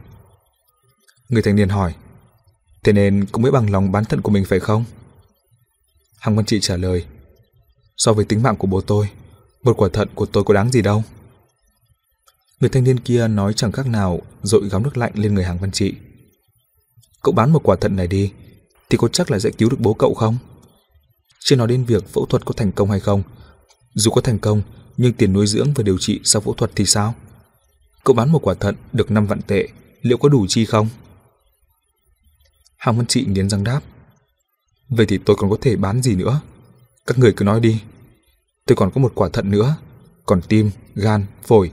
Chỉ cần có thể cứu được bố tôi, thì mấy người đều có thể mang đi bán hết. Người thanh niên lắc đầu. Anh ta biết rằng đối phương đang hiểu lầm ý của mình. Nhưng anh ta không hề tức giận. Ngược lại còn cười và hỏi tiếp. Bán hết hả? Thế thì bản thân cậu có sống nổi không? Hàng Văn Trị càng nói càng xúc động, giọng nói đã gần nấc nghẹn. Không sống được thì đã sao? Sinh mệnh của tôi vốn là do bố tôi ban cho. Tôi bằng lòng đánh đổi cho ông ấy. Người thanh niên nhìn Hàng Văn Trị rất lâu, nhưng anh ta không hề trốn tránh mà nhìn thẳng vào mắt của đối phương, vẻ mặt đầy hy vọng và chờ đợi. Hàng Văn Trị đã đoán ra được địa vị của người thanh niên đó ở nơi này không hề thấp. Có lẽ tính mạng của bố anh ta sẽ nằm trong tay y. Mãi một lúc sau, người thanh niên mới quay sang nói thầm gì đó vào tai gã béo. Gã béo cười to và nói Người anh em A Hoa đã mở lời thì tôi còn không để mặt cậu được chắc. A Hoa Từ đó Hàng Văn Trị nhớ được tên của người thanh niên kia. A Hoa vỗ vai gã béo tỏ vẻ cảm ơn. Sau đó anh ta đứng dậy và đi về phía Hàng Văn Trị, khẽ hất hàm và nói Cậu đi theo tôi. Hàng Văn Trị chưa hiểu tình hình ra làm sao nên lắp bắp hỏi Đi... đi đâu cơ? A Hoa đáp Đi gặp một người, chỉ có người đó mới có thể cứu được bố cậu. Vừa nghe tới việc bố mình sẽ được cứu, Hàng Văn Trị lập tức lấy lại can đảm. Anh ta đi theo sau A Hoa ra khỏi căn nhà, và quyết định này của anh ta không chỉ làm thay đổi vận mệnh của bố anh ta, mà còn thay đổi cả số phận của chính anh ta. A Hoa lái xe đưa Hàng Văn Trị xuyên qua thành phố, cuối cùng tới một khu biệt thự ở ngoại ô. Sau đó, A Hoa dẫn Hàng Văn Trị tới một căn biệt thự hào nhoáng nhất ở đây, rồi bảo anh ta ngồi chờ ở phòng khách, còn mình thì đi ra ngoài. Đây là lần đầu tiên Hàng Văn Trị được đến một căn nhà xa hoa như thế này. Trông thấy cả phòng khách sạn đều được bài trí toàn đồ cao cấp đắt tiền. Anh ta bỗng có chút lóng ngóng chẳng biết phải làm gì. Thậm chí anh ta còn không dám ngồi xuống, chỉ thật thà ra đứng bên cạnh cửa sổ. Anh ta cứ đứng như vậy mấy tiếng đồng hồ liền. Lúc cửa phòng khách được mở ra lần nữa, một người đàn ông trung niên bước vào trước. Người đó chừng ngoài 30 tuổi, dáng vẻ uy nghiêm, đôi mắt sắc lạnh, toàn thân toát ra một khí thế khiến người khác phải kính nể. Trước khi thế của người đàn ông đó, Hàng Văn Trị chẳng biết phải né đi đâu. Anh ta chỉ biết gãi đầu một cách hoảng loạn mà không biết mình nên làm gì. May mà A Hoa cũng vào theo, anh ta giới thiệu với Hàng Văn Trị. Đây là đặng tổng của chúng tôi. Hàng Văn Trị luống cuống chào. Chào... chào đặng tổng. Người được gọi là đặng tổng đó chỉ ừ một tiếng và ngồi xuống ghế sofa rồi giơ tay vẫy Hàng Văn Trị nói. Lại đây, cậu ngồi xuống đi. Hàng quan Trị tự bê một chiếc ghế lại gần và ngồi rất phép tắc. A Hoa đứng đằng sau ông chủ Đặng. Đặng Tổng đi thẳng ngay vào vấn đề. Tôi đã biết chuyện của bố cậu rồi. Bố cậu hiện giờ đang ở đâu? Hàng quan Trị liền trả lời. Bố tôi hiện đang ở bệnh viện huyện ở dưới quê. Nói cho tôi biết tên bệnh viện đó và tên của bố cậu. Hàng Quốc Trung, bệnh viện số 1 thuộc huyện Tùy. Hàng Văn Trị tưởng là ông chủ đặng đang kiểm tra xem mình có nói dối hay không, nhưng ý của đối phương rõ ràng không phải là như vậy. Lúc này, người đàn ông trung niên kia mới quay đầu nhìn A Hoa và dặn.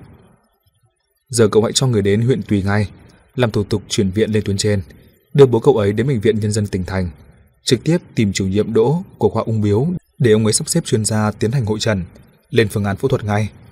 Cần chuyên gia tốt nhất, kế hoạch điều trị hoàn hảo nhất, dùng loại thuốc tốt nhất, hiểu chưa?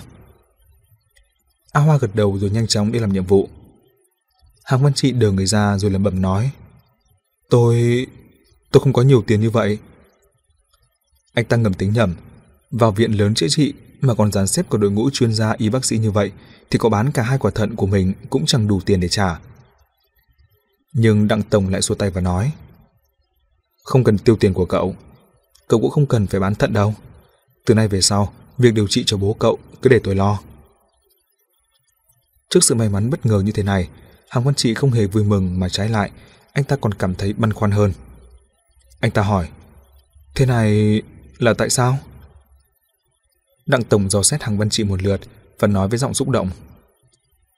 A Hoa đã nói với tôi rồi, cậu là một đứa con ngoan, lại có học thức, có hiếu và cũng không sợ chết. Thanh niên như cậu bây giờ càng ngày càng ít. A Hoa. Hàng văn trị khẽ gọi cái tên này với giọng đầy cảm kích. Đặng Tổng nhìn sự thay đổi trên tấn sắc của Hằng văn trị. Anh ta không hề vội mừng mà lại tỏ thái độ cảm kích đối với A Hoa trước. Điều này khiến ông ta vô cùng hài lòng. Thế là ông ta gật đầu, nói một câu vừa để khẳng định về A Hoa, vừa để nhận xét về Hằng văn trị. A Hoa tuy còn trẻ tuổi, nhưng nhìn người luôn rất chuẩn. Trong lúc họ đang nói chuyện, A Hoa lại quay trở lại phòng khách. Anh ta hơi cúi mình trước Đặng Tổng và nói Đều đã sắp đặt ổn thỏa rồi ạ. Đặng Tổng lại hỏi lại hàng văn trị Đối với việc điều trị cho bố cậu, cậu còn có yêu cầu gì nữa không? Cứ việc nói ra. Hàng văn trị chớp mắt liên tục như đang nhắc mình rằng không biết tất cả có phải là sự thật không.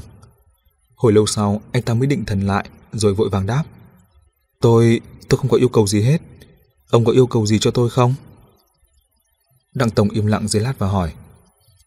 Yêu cầu cho cậu... Cậu có đói không? Hàng Văn Trị gật đầu theo phản xạ. Từ bữa cơm trưa cho tới giờ đã quá nửa ngày rồi, bụng của anh ta sớm đã biểu tình loạn lên rồi. Vậy thì tôi có một yêu cầu nho nhỏ cho cậu đây. Hãy ở lại dùng bữa tối với chúng tôi. Khi nói câu này, khuôn mặt Đặng Tổng khẽ nở nụ cười. Trên tướng mạo nghiêm nghị kia bỗng lộ chút vẻ ấm áp rất đời thường. Đương nhiên, Hàng Văn Trị cũng không có cách nào từ chối yêu cầu này. Anh ta cùng với Đặng Tổng và A Hoa ngồi vào bàn ăn trong biệt thự.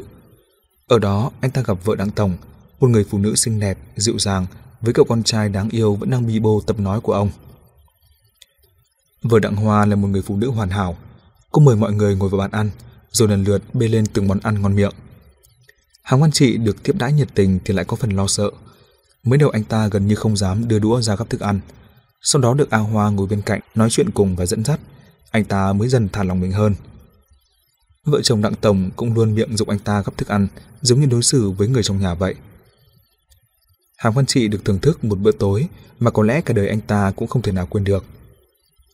Cái làm anh ta nhớ mãi đó là tấm thịnh tình của chủ nhà. Nó còn quan trọng hơn cả những món ăn ngon kia. Cuối cùng Hàng Văn Trị cũng không thể kìm nén được nỗi xúc động trong lòng nên đã buông đũa xuống và nói Đặng Tổng, chúng ta chẳng phải người thân. Ông đối tốt với tôi như vậy, tôi thực không biết phải làm sao để báo đáp ông bà. Vừa Đặng Hoa khẽ cười và nói Muốn cậu báo đáp gì kia chứ? Cậu là một đứa con ngoan, nên chúng tôi sẽ coi cậu như người nhà. Nhưng họ càng nói vậy, thì Hàng Văn Trị lại càng thấy khó lý giải. Hai mắt ngấn lệ, anh ta nói một cách thật lòng. Đặng Tổng, tôi biết ông là một người làm ăn lớn, chắc chắn có rất nhiều chỗ phải dùng người. Chỉ cần ông mở lời, thì dù có phải làm trâu làm ngựa cả đời cho ông, tôi cũng bằng lòng. À, A Hoa nghe vậy, bất chợt cũng thấy cảm động. Anh ta nhìn sang Hàng Văn Trị rồi lại nhìn Đặng Tổng, có vẻ như đang chờ đợi điều gì. Đặng Tổng chỉ lắc đầu và nói, Không, tôi không cần cậu làm giúp tôi điều gì cả, vì thực tế là cậu cũng chẳng giúp được gì cho tôi. Tôi chỉ cần cậu chăm sóc thật tốt cho bố cậu, sau đó chịu khó học hành và đi đúng con đường mình đã chọn. Tôi nghĩ cậu chắc chắn sẽ coi chúng tôi như người nhà, coi A Hoa như anh em của cậu. Hàng Văn Trị ra sức gật đầu đồng thời lại thành khẩn bày tỏ lòng mình. Anh ta nói, tôi bằng lòng làm bất cứ việc gì cho mọi người. Đặng Hoa nhìn thẳng vào Hàng Văn Trị giây lát và nói, tôi biết. Cuối cùng ông ta cũng hé mở chút ý tứ của mình. Thế này đi, nếu có một ngày, tôi nói là nếu nhé, tôi cần cậu giúp đỡ, tôi chắc chắn sẽ nói cho cậu biết. Hàng Văn Trị như gánh thêm một trọng trách. Anh ta hít một hơi thật sâu để cho những giọt nước mắt nóng hổi ở khóe mắt khô dần. Sau đó anh ta trịnh trọng nói lời hứa của mình. Tôi sẽ chờ đợi ngày ấy đến, cải cho tới khi sức cùng lực kiệt. Tuy Hàng Văn Trị không trở thành người của tập đoàn Đặng Thị, nhưng bắt đầu từ ngày hôm đó, cuộc đời của anh ta đã đi vào quỹ đạo khó đoán trước được lành giữ thế nào. Trong 10 năm sau đó, Hàng Văn Trị đã tận mắt chứng kiến cả quá trình đi từ lớn mạnh đến huy hoàng, từ huy hoàng tới đỉnh cao của tập đoàn Đặng Thị. Còn bản thân anh ta cũng từ một đứa con nhà nông lần đầu tới tỉnh thành trở thành một nhân viên trung lưu trong xã hội. Cả nhà Đặng Hoa thường xuyên quan tâm tới anh ta, nhưng chưa bao giờ cho anh ta can dự vào công việc của tập đoàn. Đối với Đặng Hoa mà nói, sắp đặt như vậy vì mục đích sâu xa hơn. Còn trong mắt Hàng Văn Trị, anh ta chỉ nhìn thấy được món nợ ân tình đối với nhà họ Đặng ngày một sâu sắc mà thôi. Hàng Văn Trị chưa bao giờ quên lời hứa năm xưa của mình, nhưng anh ta biết lời hứa đó khó mà thực hiện được. Bởi thế lực của Đặng Hoa lớn mạnh như vậy, mạnh tới mức không cần bất kỳ sự giúp đỡ nào từ anh ta.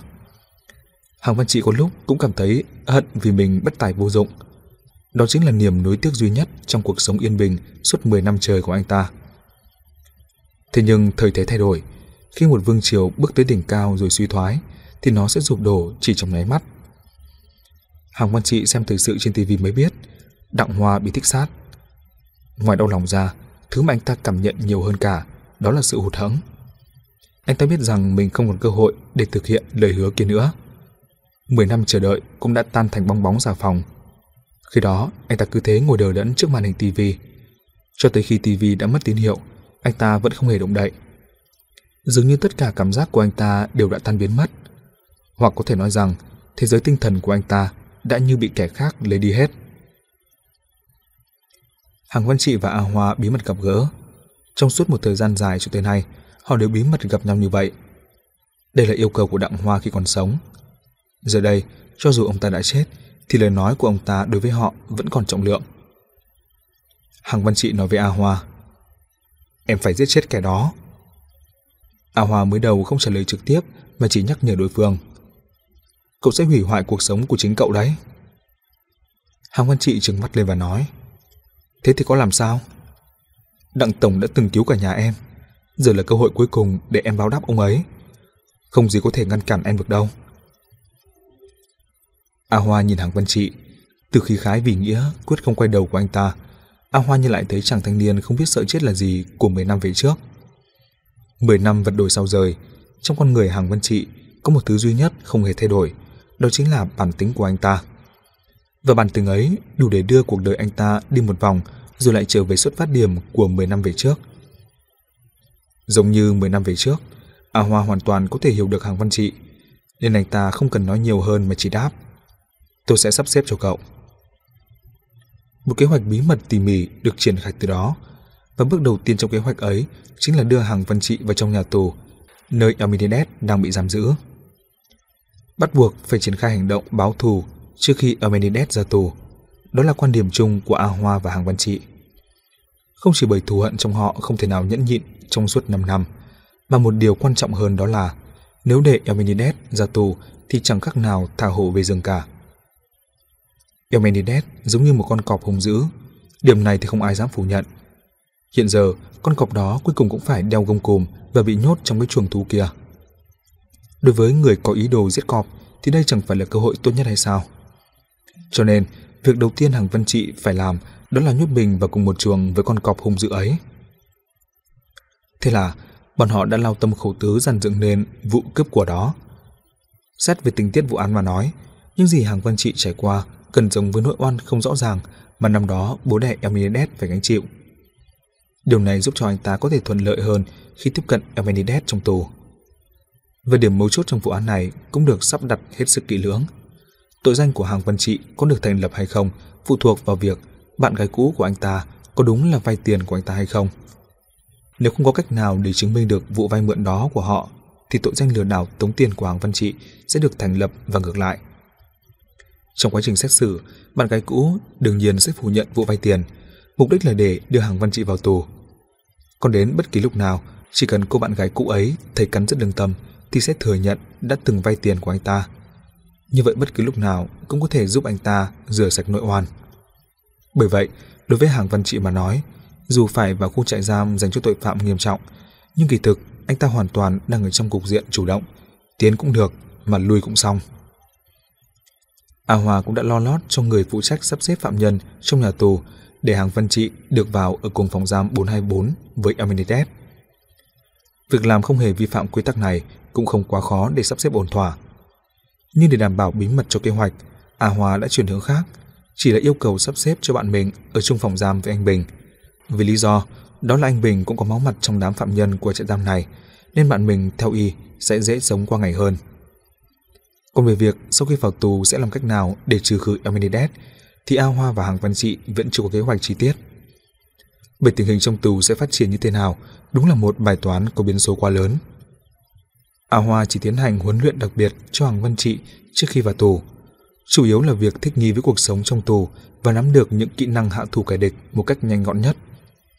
Còn kế hoạch báo thù cụ thể phải triển khai như thế nào thì còn phải chờ đợi sau khi hàng văn trị tiếp cận được Amenides thì mới tùy cơ hành động được. Đương nhiên họ cũng đã lên kế hoạch chung rồi. Nói tóm lại, có hai cách báo thù. Một là giết, hai là trốn. Giết ở đây có nghĩa là lợi dụng cơ hội mọi người ở cùng nhau sớm tối trong phòng giam, rồi nhân lúc Amenides sơ hở sẽ giết hắn ngay tại chỗ. Đây là hướng đơn giản nhất, đồng thời cũng là kế hoạch khó thực hiện nhất. Khó ở chỗ, thứ nhất, bản thân Amenides vốn là một sát thủ chuyên nghiệp vô cùng lợi hại. Ở cái nơi đầy thị phi như nhà tù này thì chắc chắn hắn sẽ luôn cảnh giác cao độ. Vậy nên nếu chỉ dựa vào sức lực của một mình hàng văn trị mà muốn giết được hắn, e là không được thực tế cho lắm. Thứ hai, cứ cho là hàng văn trị ra tay thành công, vậy thì sau đó anh ta làm thế nào để thoát thân? Mặc dù hàng văn trị không hề đắn đo trước kết cục cả hai cùng chết, nhưng cách làm này rốt cuộc vẫn không phải là tượng sách. Nếu nghiên cứu sâu hơn thì muốn thực hiện được việc này bắt buộc phải có mấy điều kiện sau. Điều kiện thứ nhất, hàng văn trị phải có được lòng tin của Amenides, từ đó làm đối phương mất ý thức cảnh giác. Điều kiện thứ hai, hàng văn trị phải nghĩ ra một thứ vũ khí sắc bén, một nhát chí mạng để bù đắp lại khoảng cách về thực lực giữa mình và đối phương. Điều kiện thứ ba, hàng văn trị phải thiết kế ra một bố cục khéo léo, không những giết được Elmenides mà tốt nhất là phải giúp mình thoát khỏi bị tình nghi. Mà ba điều kiện này muốn thực hiện được đều vô cùng khó khăn. So sánh với cách báo thù thứ nhất thì A Hoa thiên về cách thứ hai là trốn hơn. Nội dung chủ đạo của cách này đó là hàng văn trị dùng khổ nhục kế để sử dục Amenides cùng vượt ngục. Chỉ cần hắn tham gia vào hành động vượt ngục thì vận mệnh của hắn sẽ vượt qua khỏi tầm kiểm soát của hắn, xuất hiện nhiều hơn những biến số, và bất kỳ một biến số nào cũng sẽ đẩy hắn vào tình thế bất lợi nhất. Đối với A Hoa mà nói, tình huống lý tưởng nhất đó là bọn họ vượt ngục thành công. Anh ta sẽ căn cứ theo vào kế hoạch vượt ngục mà hàng văn trị tiết lộ ra để đặt bẫy phía ngoài tường nhà tù trước, rồi lặng lẽ chờ Elmenides xuất hiện. Còn Elmenides, sau khi trải qua một phen vượt ngục đã bị mất sức, thêm vào đó hắn cũng không có chút phòng bị nào, nên tất nhiên sẽ không có cách nào đỡ được cú đòn chí mạng cả. Huống hồ bên cạnh hắn còn có hàng văn trị đã phục sẵn rồi. Eminides tuyệt đối không có chút phần thắng nào trong trận đối đầu này. Kế hoạch này còn có một ưu điểm rõ ràng đó là bọn họ có thể giết Elmenides hoàn toàn hợp lý và hợp pháp.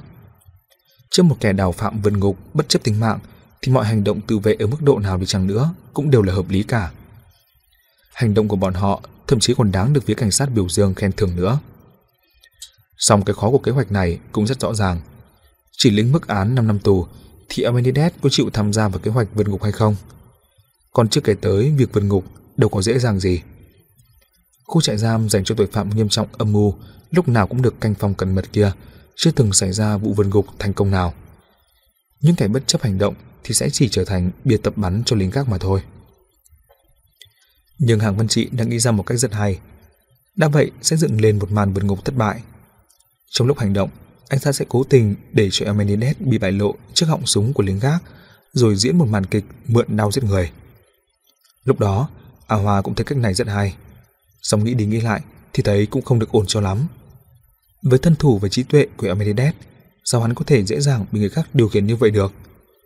Tới lúc đó chị e lại Amenides không những không bị lộ mà người bị lộ đầu tiên lại là hàng văn trị.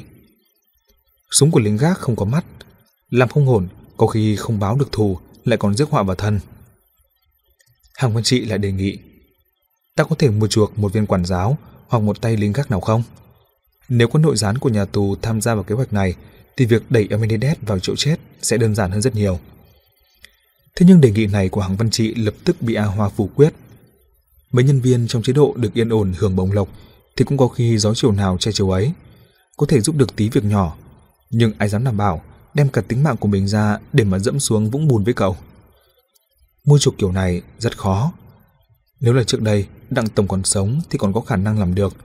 Nhưng giờ đến tòa nhà của tập đoàn cũng không còn nữa, thì cách này chắc chắn là không khả thi. Hàng Văn Trị cảm thấy hơi thất vọng. Nhưng ý nghĩ xúi dục Amenides cùng vận ngục của anh ta thì không hề bị lung lay. Anh ta cũng biết rằng Nếu Amenides không vượt ngục, việc nhân cơ hội sống cùng nhau trong phòng giam và chỉ dựa vào sức lực của bản thân mình để giết chết đối phương quả thực quá khó. Chỉ trong quá trình vượt ngục mới có cơ hội tốt hơn, hoặc là dẫn Amenides vào vòng mai phục sẵn của A Hoa, hoặc là mượn súng của lính gác để giết hắn, hoặc là nhân lúc hắn đang dốc sức để trốn thì mình sẽ ra tay giết hắn. Mà giả sử dù vượt ngục không thành công và họ cũng không nhân lúc đó giết chết được hắn, thì hắn cũng sẽ bị tăng hình phạt về hành vi vượt ngục. Đây cũng là một tin tốt đối với người muốn báo thù hắn. Nói tóm lại, chỉ cần Amenides bước một bước vào kế hoạch vượt ngục này thì hàng văn trị đã có thể nắm chắc ưu thế trong tay. Nếu như thuận lợi, ưu thế đó hoàn toàn đủ để trở thành đòn chí mạng đối với Amenides. Sau khi vào tù, hàng văn trị liền cố gắng hết mình vì mục tiêu đã đặt ra. Anh ta đã thành công bước đầu khi có được sự cảm thông và cảm tình của Amenides. Với nghề nghiệp là người thiết kế các công trình hành chính thành phố, Hàng Văn Trị đã nghĩ ra một kế hoạch vượt ngục đáng để thử nghiệm. Đồng thời anh ta còn được Trương Hải Phong, trung đội trưởng của khu trại giam hết mực coi trọng. Tất cả đều vô cùng thuận lợi, chỉ duy nhất có một nút thắt khó mà tháo ra được, và nút thắt này lại là điểm mấu chốt trong kế hoạch. Amenides không muốn vượt ngục. Hôm ấy ở sân vận động trong khu trại giam, Đỗ Minh Cường một mực từ chối kế hoạch vượt ngục của Hàng Văn Trị. Khẩu khí của anh ta rất kiên định, khiến cho Hàng Văn Trị cảm thấy chán nản bất lực. Trong tình hình như thế này, Hàng Văn Trị không thể không nghĩ tới phương án một đã đề ra trước đó là thích sát ở ngay trong khu trại giam này. Thậm chí anh ta còn triển khai luôn những công việc cần chuẩn bị ngay từ đầu. Anh ta biết rõ phần thắng của mình quá thấp, nhưng dù thế nào đi chăng nữa, chỉ ít thì anh ta cũng muốn thử một phen. Vậy mà, mọi sự luôn luôn thay đổi. Đúng vào lúc Hàng Văn Trị cảm thấy hoàn toàn tuyệt vọng về kế hoạch vượt ngục của mình, thì thời cơ lại đến. Đỗ Minh Cường chủ động nhắc tới chuyện vượt ngục của anh ta. Thậm chí lần này thái độ của hắn đã thay đổi 180 độ. Emenides đột nhiên đồng ý vượt ngục cùng Hàng Văn Trị. Tuy vậy, Hàng Văn Trị vẫn chưa hiểu được nguyên nhân và động cơ do đâu mà Đỗ Minh Cường lại thay đổi một cách chóng mặt đến như vậy. Anh ta chỉ nhớ rằng, buổi sáng cái ngày hắn hồi tâm chuyển ý, từng có một người bạn đến nhà tù thăm hắn. Có lẽ chính người bạn đó đã khiến hắn thay đổi suy nghĩ. Hàng Văn Trị ngầm đoán, có thể người bạn ấy chính là A Hoa. Anh ấy đã dùng cách nào đó để phối hợp hành động với mình trong này. Nhưng tiếc là anh ta không có cơ hội tìm A Hoa để chứng thực lại. Để đảm bảo bí mật cho kế hoạch báo thù, khi chưa tới lúc cần thiết thì anh ta và A Hoa sẽ không liên lạc gì với nhau. Dù sao đi nữa, thứ mà Hàng Văn Trị quan tâm đó là kết quả cuối cùng. Thái độ của El Mendedes đã khác trước, còn nguyên nhân do đâu với anh ta hoàn toàn không hề quan trọng. Khi El Amenedes quyết định tham gia vào hành động vượt ngục của mình, Hàng Văn Trị biết rằng anh ta đã có được phần thắng. Tiếp theo phải xem có thể thắng lớn tới mức nào mà thôi. Đôi khi sự việc diễn biến rất thú vị. Khi ta tháo được một nút thắt vốn cản trở mình bao lâu nay, thì lại có hàng loạt những khó khăn khác theo sau, nhưng rồi chúng cũng sẽ tự hóa giải hết, rồi mọi việc sẽ trở nên thuận lợi. Kế hoạch báo thù của Hàng Văn Trị cũng tương tự như vậy. Đỗ Minh Cường vốn là một người luôn hành xử bình tĩnh và cẩn mật, nhưng lại phát sinh mâu thuẫn với Trương Hải Phong. Đây rõ ràng là hành động lấy trứng trọi đá quá đáng thương. Trương Hải Phong thì không hề khách khí, anh ta đã dẫm nát chiếc máy CD và đĩa CD mà Đỗ Minh Cường yêu quý. Đang trong cơn phẫn nộ, Đỗ Minh Cường lại dám đưa lời uy hiếp tính mạng con trai của Trương Hải Phong. Điều đó khiến cho mâu thuẫn giữa hai người bị kích hoạt tới mức không thể nào hóa giải nổi. Lúc ấy, Hàng Văn Trị đứng ở vị trí cách đó không xa, anh ta bỗng nhận ra rằng cơ hội tốt ngàn năm khó gặp cuối cùng cũng đã tới. Hàng Văn Trị tìm Trương Hải Phong để ngả bài. Anh ta muốn lôi người đàn ông sắt thép đang quản lý khu trại giam số 4 này vào cuộc, để anh ta trở thành chiến hữu giúp mình đối phó với Eminides. Hàng quan Trị cũng đầy niềm tin vào nước cờ này, vì anh ta và Trương Hải Phong hiện giờ đang có chung một kẻ thù. Kẻ thù của kẻ thù chính là bạn mình. Một người cha mẫu mực sao có thể chịu nhịn trước sự uy hiếp tính mạng của con trai mình. Bởi vậy, khi cơ hội giết chết Đội Minh Cường xuất hiện trước mắt, Trương Hải Phong không thể nào không động lòng. Trong khi kế hoạch mà Văn Trị vạch sẵn lại hoàn hảo như vậy, hoàn hảo tới mức Trương Hải Phong không thể nào tìm được lý do gì để từ chối. Trong kế hoạch này, việc mà Trương Hải Phong cần làm hết sức đơn giản. Anh ta chỉ cần cầm súng đứng chờ sẵn ở vị trí mà Hàng Văn Trị đã chỉ định, rồi chờ phần tử vượt ngục kia xuất hiện trước họng súng của mình. Tới lúc đó, anh ta chỉ cần khẽ bóp cò, đội Minh Cường sẽ phải xuống suối vàng – Đồng thời anh Bình và A Sơn cũng sẽ bị dọa cho sợ tới tay ra quần, cúi đầu chịu trói. Biến cố như vậy không chỉ không mang lại bất kỳ rắc rối nào cho Trương Hải Phong, mà ngược lại, anh ta sẽ trở thành anh hùng của cả khu trại giam này. Đơn thương độc mã đánh bại âm mưu vượt ngục của cả một nhóm người, bắn chết một tên, bắt sống ba tên. Nếu thành công, cuộc đời làm cảnh sát của anh ta sẽ bước sang một trang mới, rực rỡ, huy hoàng hơn. Đó là điều không phải nghi ngờ gì cả. Duy có một điểm mà Trương Hải Phong vẫn thấy nghi hoặc. Anh ta đã hỏi trực tiếp Hàng Văn Trị rằng Thế cậu sẽ làm thế nào? Vượt ngục không thành, lẽ nào cậu không sợ bị xử tội nặng hơn sao? Hàng Văn Trị cười lớn rồi đáp Tôi vào đây là để giết Đỗ Minh Cường Vì muốn thực hiện mục đích này Đến tội danh nghiêm trọng như khống chế người và cướp của Tôi còn dám gánh Chẳng lẽ lại đi sợ thêm cái tội danh vượt ngục sao? Hơn nữa, chỉ cần Đỗ Minh Cường chết Người bạn ở ngoài kia của tôi sẽ giúp tôi lật lại bản án nếu tội danh vào tù của tôi được rửa sạch, thì lấy đâu ra hai chữ vượt ngục cơ chứ? Vậy là điểm nghi hoặc duy nhất của Trương Hải Phong cũng đã được giải đáp. Cuối cùng, anh ta trở thành một thành viên quan trọng trong kế hoạch báo thù của Hàng Văn Trị. Buổi trưa thứ bảy đó, anh ta và Hàng Văn Trị bàn bạc tường tận về chi tiết hơn về kế hoạch vượt ngục. Cuối cùng, họ sắp xếp từng tình tiết hoàn hảo tới mức không có một khe hở nào. Anh ta tin tưởng rằng chỉ cần Hàng Văn Trị có thể đưa được Đỗ Minh Cường ra khỏi phòng giam thì mình có thể tiện hắn đến quỷ môn quan rồi. Hàng Văn Trị cũng có cảm giác mãnh liệt tương tự như vậy. Kế hoạch báo thù của anh ta chỉ cách thành công một bước nữa thôi. Giờ là lúc mọi thứ đã sẵn sàng, chỉ chờ đón gió đông mà thôi. Đến ông trời dường như cũng phối hợp với hành động của Hàng Văn Trị. Bắt đầu từ sáng tới năm tuần này, một trận mưa thu lại tới như mọi năm. Dựa vào kinh nghiệm nhiều năm sinh sống trong tỉnh thành của Hàng Văn Trị, mùa thu ở đây là mùa mưa, Trận mưa này đã bắt đầu thì chắc chắn sẽ còn kéo dài từ 3 cho đến 5 ngày tới. Đêm mưa không trăng, ánh đèn canh cũng bị màn mưa làm cho nhòa bớt đi. Tầm nhìn của lính gác trên tròi canh bởi thế mà cũng bị hạn chế rất nhiều. Tiếng mưa gió không ngừng, tất sẽ làm nhiễu thính giác của tù nhân trong trại giam và quản giáo trực ban trong tòa nhà văn phòng. Tất cả chính là điều kiện thiên thời vô cùng có lợi cho kế hoạch vườn ngục và cũng là gió đông mà hàng văn trị vốn đang chờ đón.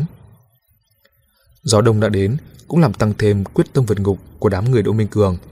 Tất cả đều như cung tên đã lên dây cung, đầy khí thế sẵn sàng, không thể không bắn về phía trước được.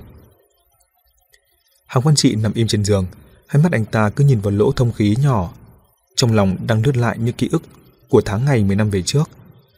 Đối với cuộc đời của anh ta mà nói, bước ngoặt vừa bắt đầu, với một trận mưa thu và chắc chắn cũng sẽ kết thúc trong một trận mưa thu khác. Ngày hôm sau là đúng thứ sáu, cũng là ngày mà mọi người quyết định chọn làm ngày vượt ngục. Nước đến chân rồi, nên trong lòng ai nấy đều không thể tĩnh lặng. Nhưng bốn người họ vẫn giữ được bình tĩnh. Họ vẫn đi ăn, đi làm cùng với những phạm nhân khác, và ngoài mặt thì không hề tỏ ra có gì khác biệt so với mọi ngày. A Sơn vẫn hay im lặng ít nói, Hàng Văn Trị vẫn làm việc rất chăm chỉ nhanh nhẹn. Đỗ Minh Cường thì chỉ mình ta với ta. Anh Bình vẫn giữ phong thái đại ca trong đám tù nhân ở khu trại giam. Y vẫn lúc thì lưới nhác, lúc thì chửi bới, không hề đồng cam cộng khổ với những người bạn tù khác. Sau khi ăn cơm trưa xong, là lại đến thời gian sắp xếp hàng lên xe tải của tuần này. Viên quản giáo phụ trách đến nhà xưởng, hắng giọng gọi tên Đỗ Minh Cường và Hàng Văn Trị. Anh Bình đang nói chuyện với A Sơn, ngay thấy tiếng gọi của viên quản giáo, liếc nhìn Đỗ Minh Cường một cái. Trong mắt những người khác thì đó chỉ là một phản xạ tự nhiên mà thôi. Chỉ có mấy người của phòng giam 424 ngầm hiểu với nhau. Đây là lần cuối cùng Đỗ Minh Cường bàn bạc với sư phụ Thiệu. Chỉ cần bên ông ấy không có vấn đề gì thì kế hoạch vượt ngục đêm nay sẽ không có lý do gì để trì hoãn nữa. Anh Bình và A Sơn chỉ biết kiên nhẫn chờ đợi ở nhà xưởng. Đỗ Minh Cường và Văn Trị vẫn như thường lệ, chất đầy hàng lên xe cho sư phụ Thiệu, sau đó đi theo viên quản giáo tới chỗ để xe. Vì trời mưa nên viên quản giáo phát cho hai người họ mỗi người một chiếc áo mưa mỏng tang. Trên xe để hàng cũng phủ một lớp giấy dầu che mưa. Đến chỗ để xe, Họ chỉ nhìn thấy xe hàng vẫn đỗ ở đó mà không thấy tăm hơi sư phụ thiệu đâu. Viên quản giáo cảm thấy hơi kỳ quái nên gọi lớn về bốn phía. Gọi được khoảng 3 đến 5 câu thì đã nghe thấy tiếng đáp của sư phụ thiệu phát ra từ tòa nhà văn phòng, rồi thấy ông chạy chậm chậm ra khỏi đó. Khi đến gần mấy người họ, sư phụ thiệu mới cười ngại ngùng rồi giải thích rằng Trời mưa nên tôi vào trong tòa văn phòng kia để trú mưa. Viên quản giáo cũng cười tỏ vẻ đồng tình, sau đó quản giáo quay đầu lại căn dặn Đỗ Minh Cường và Văn Trị. Hôm nay thời tiết xấu quá, các cậu làm việc nhanh nhẹn lên một chút, làm xong sớm thì được về sớm, biết chưa? Hai người họ đồng ý ngay, rồi ai về chỗ người nấy, ra vẻ chuẩn bị nỗ lực làm việc. Lúc này sư phụ Thiệu cũng lấy ra một chiếc áo mưa từ trong cốp xe phía trước, sau đó nhảy lên đầu chiếc xe hàng lớn rồi nói với Đỗ Minh Cường. Này chàng trai, hôm nay cậu sẽ vất vả đấy.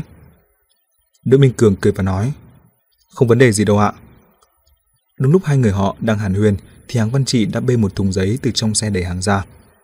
Sư phụ Thiệu vốn định ra đỡ, nhưng Đỗ Minh Cường lại đỡ trước. Miệng khẽ nói, Sư phụ Thiệu, chú đi mở tấm mái che bằng bạt lên đi. Sư phụ Thiệu biết là Đỗ Minh Cường có ý tốt, không muốn mình vất vả. Trong lòng ông biết chàng trai này trước giờ luôn rất trượng nghĩa, bởi vậy cũng không nói lời khách sáo làm gì. Ông đi luôn về phía đầu xe, rồi kéo tấm bạt che mưa từ tận bên trong ra. Đỗ Minh Cường tới ghi mã thùng giấy cho Hoàng Văn Trị, vì phải thêm một bước nữa là kéo bạt che mưa ra. Nên công việc hôm nay bị chậm hơn mọi khi một chút.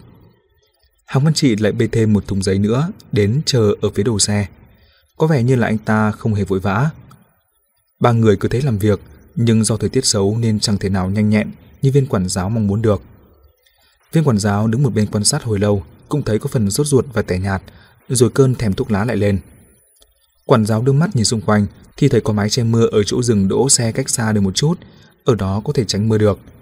Thế là quản giáo bèn vừa chạy chậm chậm về phía đó, tay vừa cầm bật lửa châm một điếu thuốc. Hàng Văn Trị hơi trột dạ, viên quản giáo đó cũng không đi xa cho lắm, ba người họ bên này vẫn nằm trong tầm nhìn của anh ta. Nhưng nhờ có tiếng mưa gió nên ba người họ nói gì, viên quản giáo đó chắc chắn không thể nghe thấy được. Đây là cơ hội cho Đỗ Minh Cường bàn bạc với sư phụ Thiệu. Hai người họ có thể nói cho rõ ràng những gì cần nói. Quả nhiên, Đỗ Minh Cường thấy viên quản giáo đi khỏi, nhưng hắn vẫn chăm chú ghi mã thùng giấy, vì mỗi lần như vậy, hắn sẽ có cơ hội đi về phía đuôi xe để nói chuyện với sư phụ Thiệu. Sau mấy lần như vậy, tới khi nhận thùng giấy cuối cùng từ tay hàng văn trị, hắn mới nhanh mắt và gãy gật đầu ra hiệu. Hàng văn trị mừng rỡ. Biết là bên sư phụ Thiệu đã chuẩn bị ôn thỏa rồi. Điều đó có nghĩa là kế hoạch vượt ngục của bọn họ sẽ không còn bất kỳ một biến số nào nữa. Hàng văn trị nhìn bóng lưng Đỗ Minh Cường bê chiếc thùng giấy đi. Đằng sau cặp mắt kính kia bỗng lóe lên một ánh sáng nhìn sắc lạnh. Kẻ thù không đội trời chung với mình này còn tưởng rằng sắp được đặt chân lên con đường tự do. Nhưng thực tế là hắn sắp phải bước vào đường cùng mà mình đã dày công sắp đặt bấy lâu nay. Ba người vất vả lao động cả buổi chiều, mãi đến khoảng 5 giờ họ mới chất đầy xe hàng một cách nặng nhọc. Nhân lúc viên quản giáo cùng hàng văn trị đi kiểm hàng, Đỗ Minh Cường bèn nói mấy câu với sư phụ Thiệu. Nhưng việc chính mà họ cần nói đều đã nói cả rồi, nên giờ chỉ là nói chuyện phiếm mấy câu với nhau thôi. Kiểm hàng thì không có sai sót gì, sư phụ Thiệu mới chào tạm biệt ba người kia. Sau đó ông ngồi vào ghế lái và chuẩn bị lái xe đi. Viên quản giáo như thường lệ bảo hai người họ kết thúc công việc. Ba người mới đi được vài bước thì phát hiện xe của sư phụ Thiệu mãi không nổ máy. Viên quản giáo thấy có gì không ổn, bèn dừng bước nhìn về phía chiếc xe. Sư phụ Thiệu lại mở cửa xe rồi nhảy ra từ ghế lái, vừa nhìn ba người họ vừa nói. Kỳ lạ thật, chìa khóa xe của tôi chẳng thấy đâu cả. Ông vừa nói vừa lục hết các túi áo, túi quần trên người mình, vẻ mặt như đang không biết làm sao. Viên quản giáo liền nhắc nhở ông, hay là rơi ở trong xe? Sư phụ thiệu lắc đầu đáp, tôi vừa tìm một lượt trong xe rồi nhưng mà không thấy. Sư phụ thiệu chưa đi được thì viên quản giáo và hai người kia cũng chưa đi được. Viên quản giáo chẳng biết làm thế nào hơn nên cũng đành phải quay lại và nói với hai phạm nhân kia đứng đằng sau lưng mình. Hất cằm nói, hai cậu lên xe tìm giúp sư phụ thiệu xem sao. Đỗ Minh Cường và Hàng Văn Trị mỗi người một bên chui vào ghế lái tìm một lượt, nhưng đúng là chẳng tìm thấy gì cả. Viên quản giáo đứng cạnh sư phụ Thiệu lại cất tiếng hỏi. Thế bình thường bác xuống xe thì hay để chìa khóa ở đâu? Sư phụ Thiệu đáp. Lúc trước tôi đến lấy hàng đều không rút chìa khóa, hôm nay chẳng phải là đi trú mưa sao? Người không ở trên xe nên tôi rút chìa khóa ra rồi.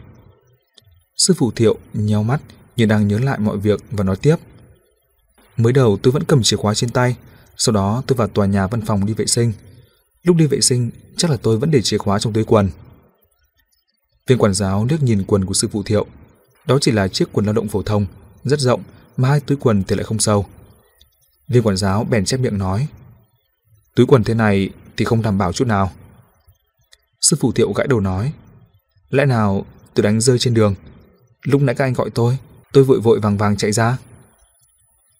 Nghe vậy, viên quản giáo bèn đáp. Thế thì bác đi tìm nhanh lên. Chúng tôi chưa về vội, sẽ ở đây trông xe hàng cho bác. Sư phụ thiệu vội vã cảm ơn, rồi tìm dọc theo đường vào tòa nhà văn phòng lúc này. Khoảng 10 phút trôi qua, ông đi từ tòa nhà ra, bước chân vội vã nhưng sắc mặt có vẻ không lạc quan cho lắm. Viên quản giáo hỏi từ xa. Vẫn chưa tìm thấy à? Sư phụ thiệu lắc đầu, đi nhanh về phía trước và đáp. Xem ra chìa khóa chắc là rơi vào trong đầu xe rồi. Tôi đành phải dỡ hàng ra để tìm thôi. Viên quản giáo nghe vậy, mím miệng và nói. Thế thì rắc rối đây.